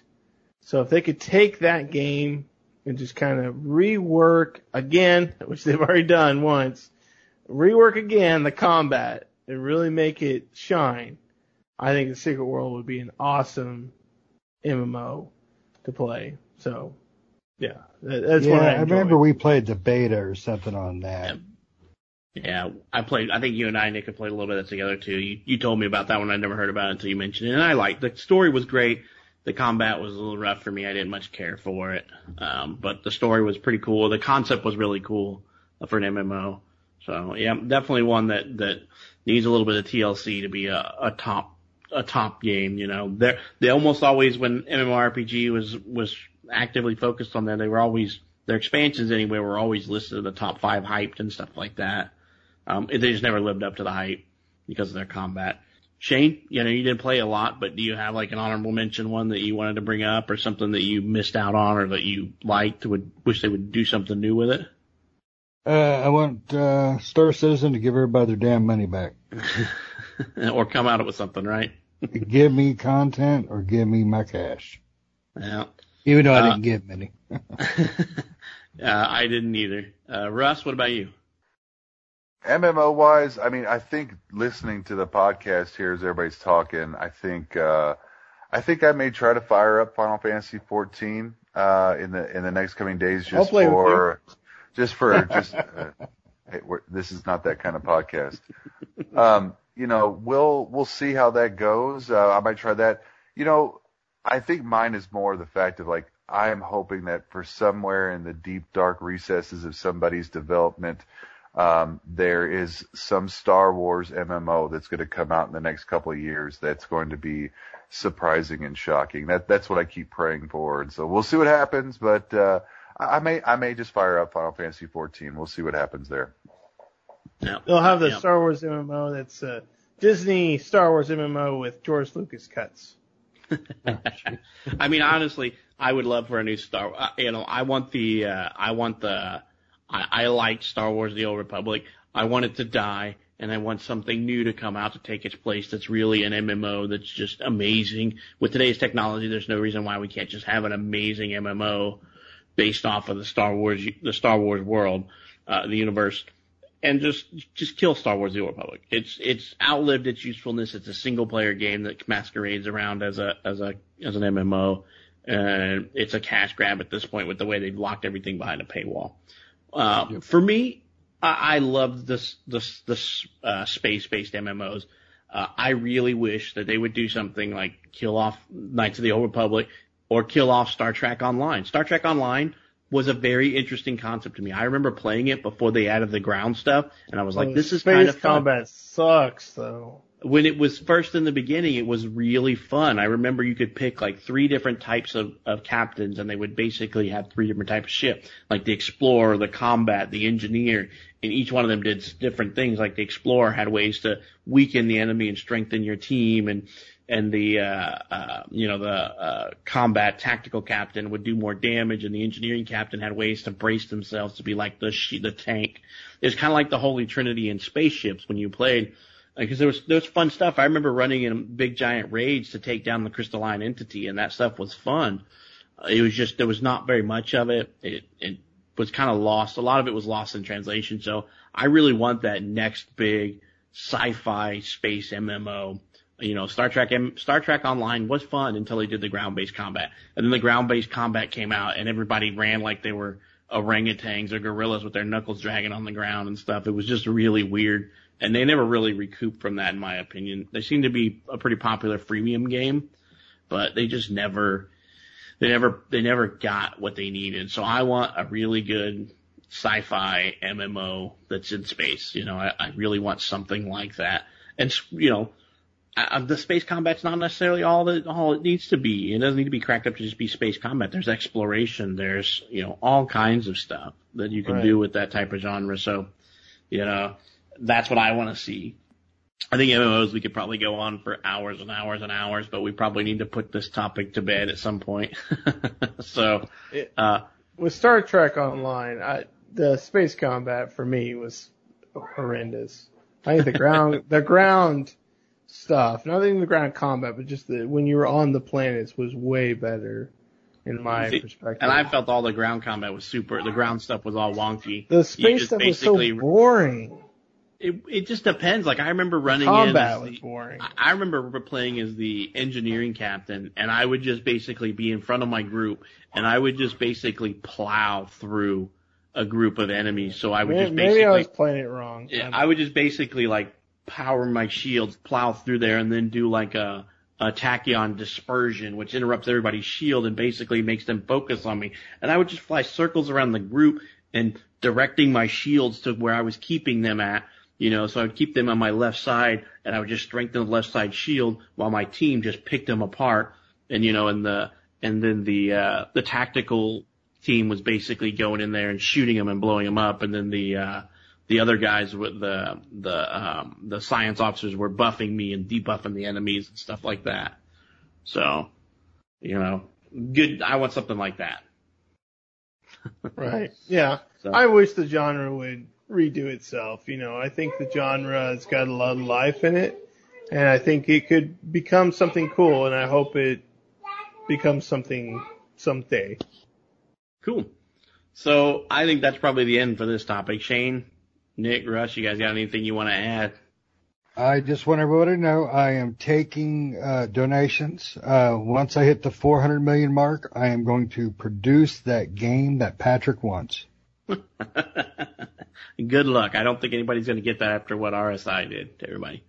Um, No. So yeah, so so basically, uh, we want to thank everybody for joining us on this episode where we talk about MMOs. Um, you know, like I said, we can probably talk about this topic forever, but uh, we hope you all have a good rest of the night, and we will catch up with you on the next episode.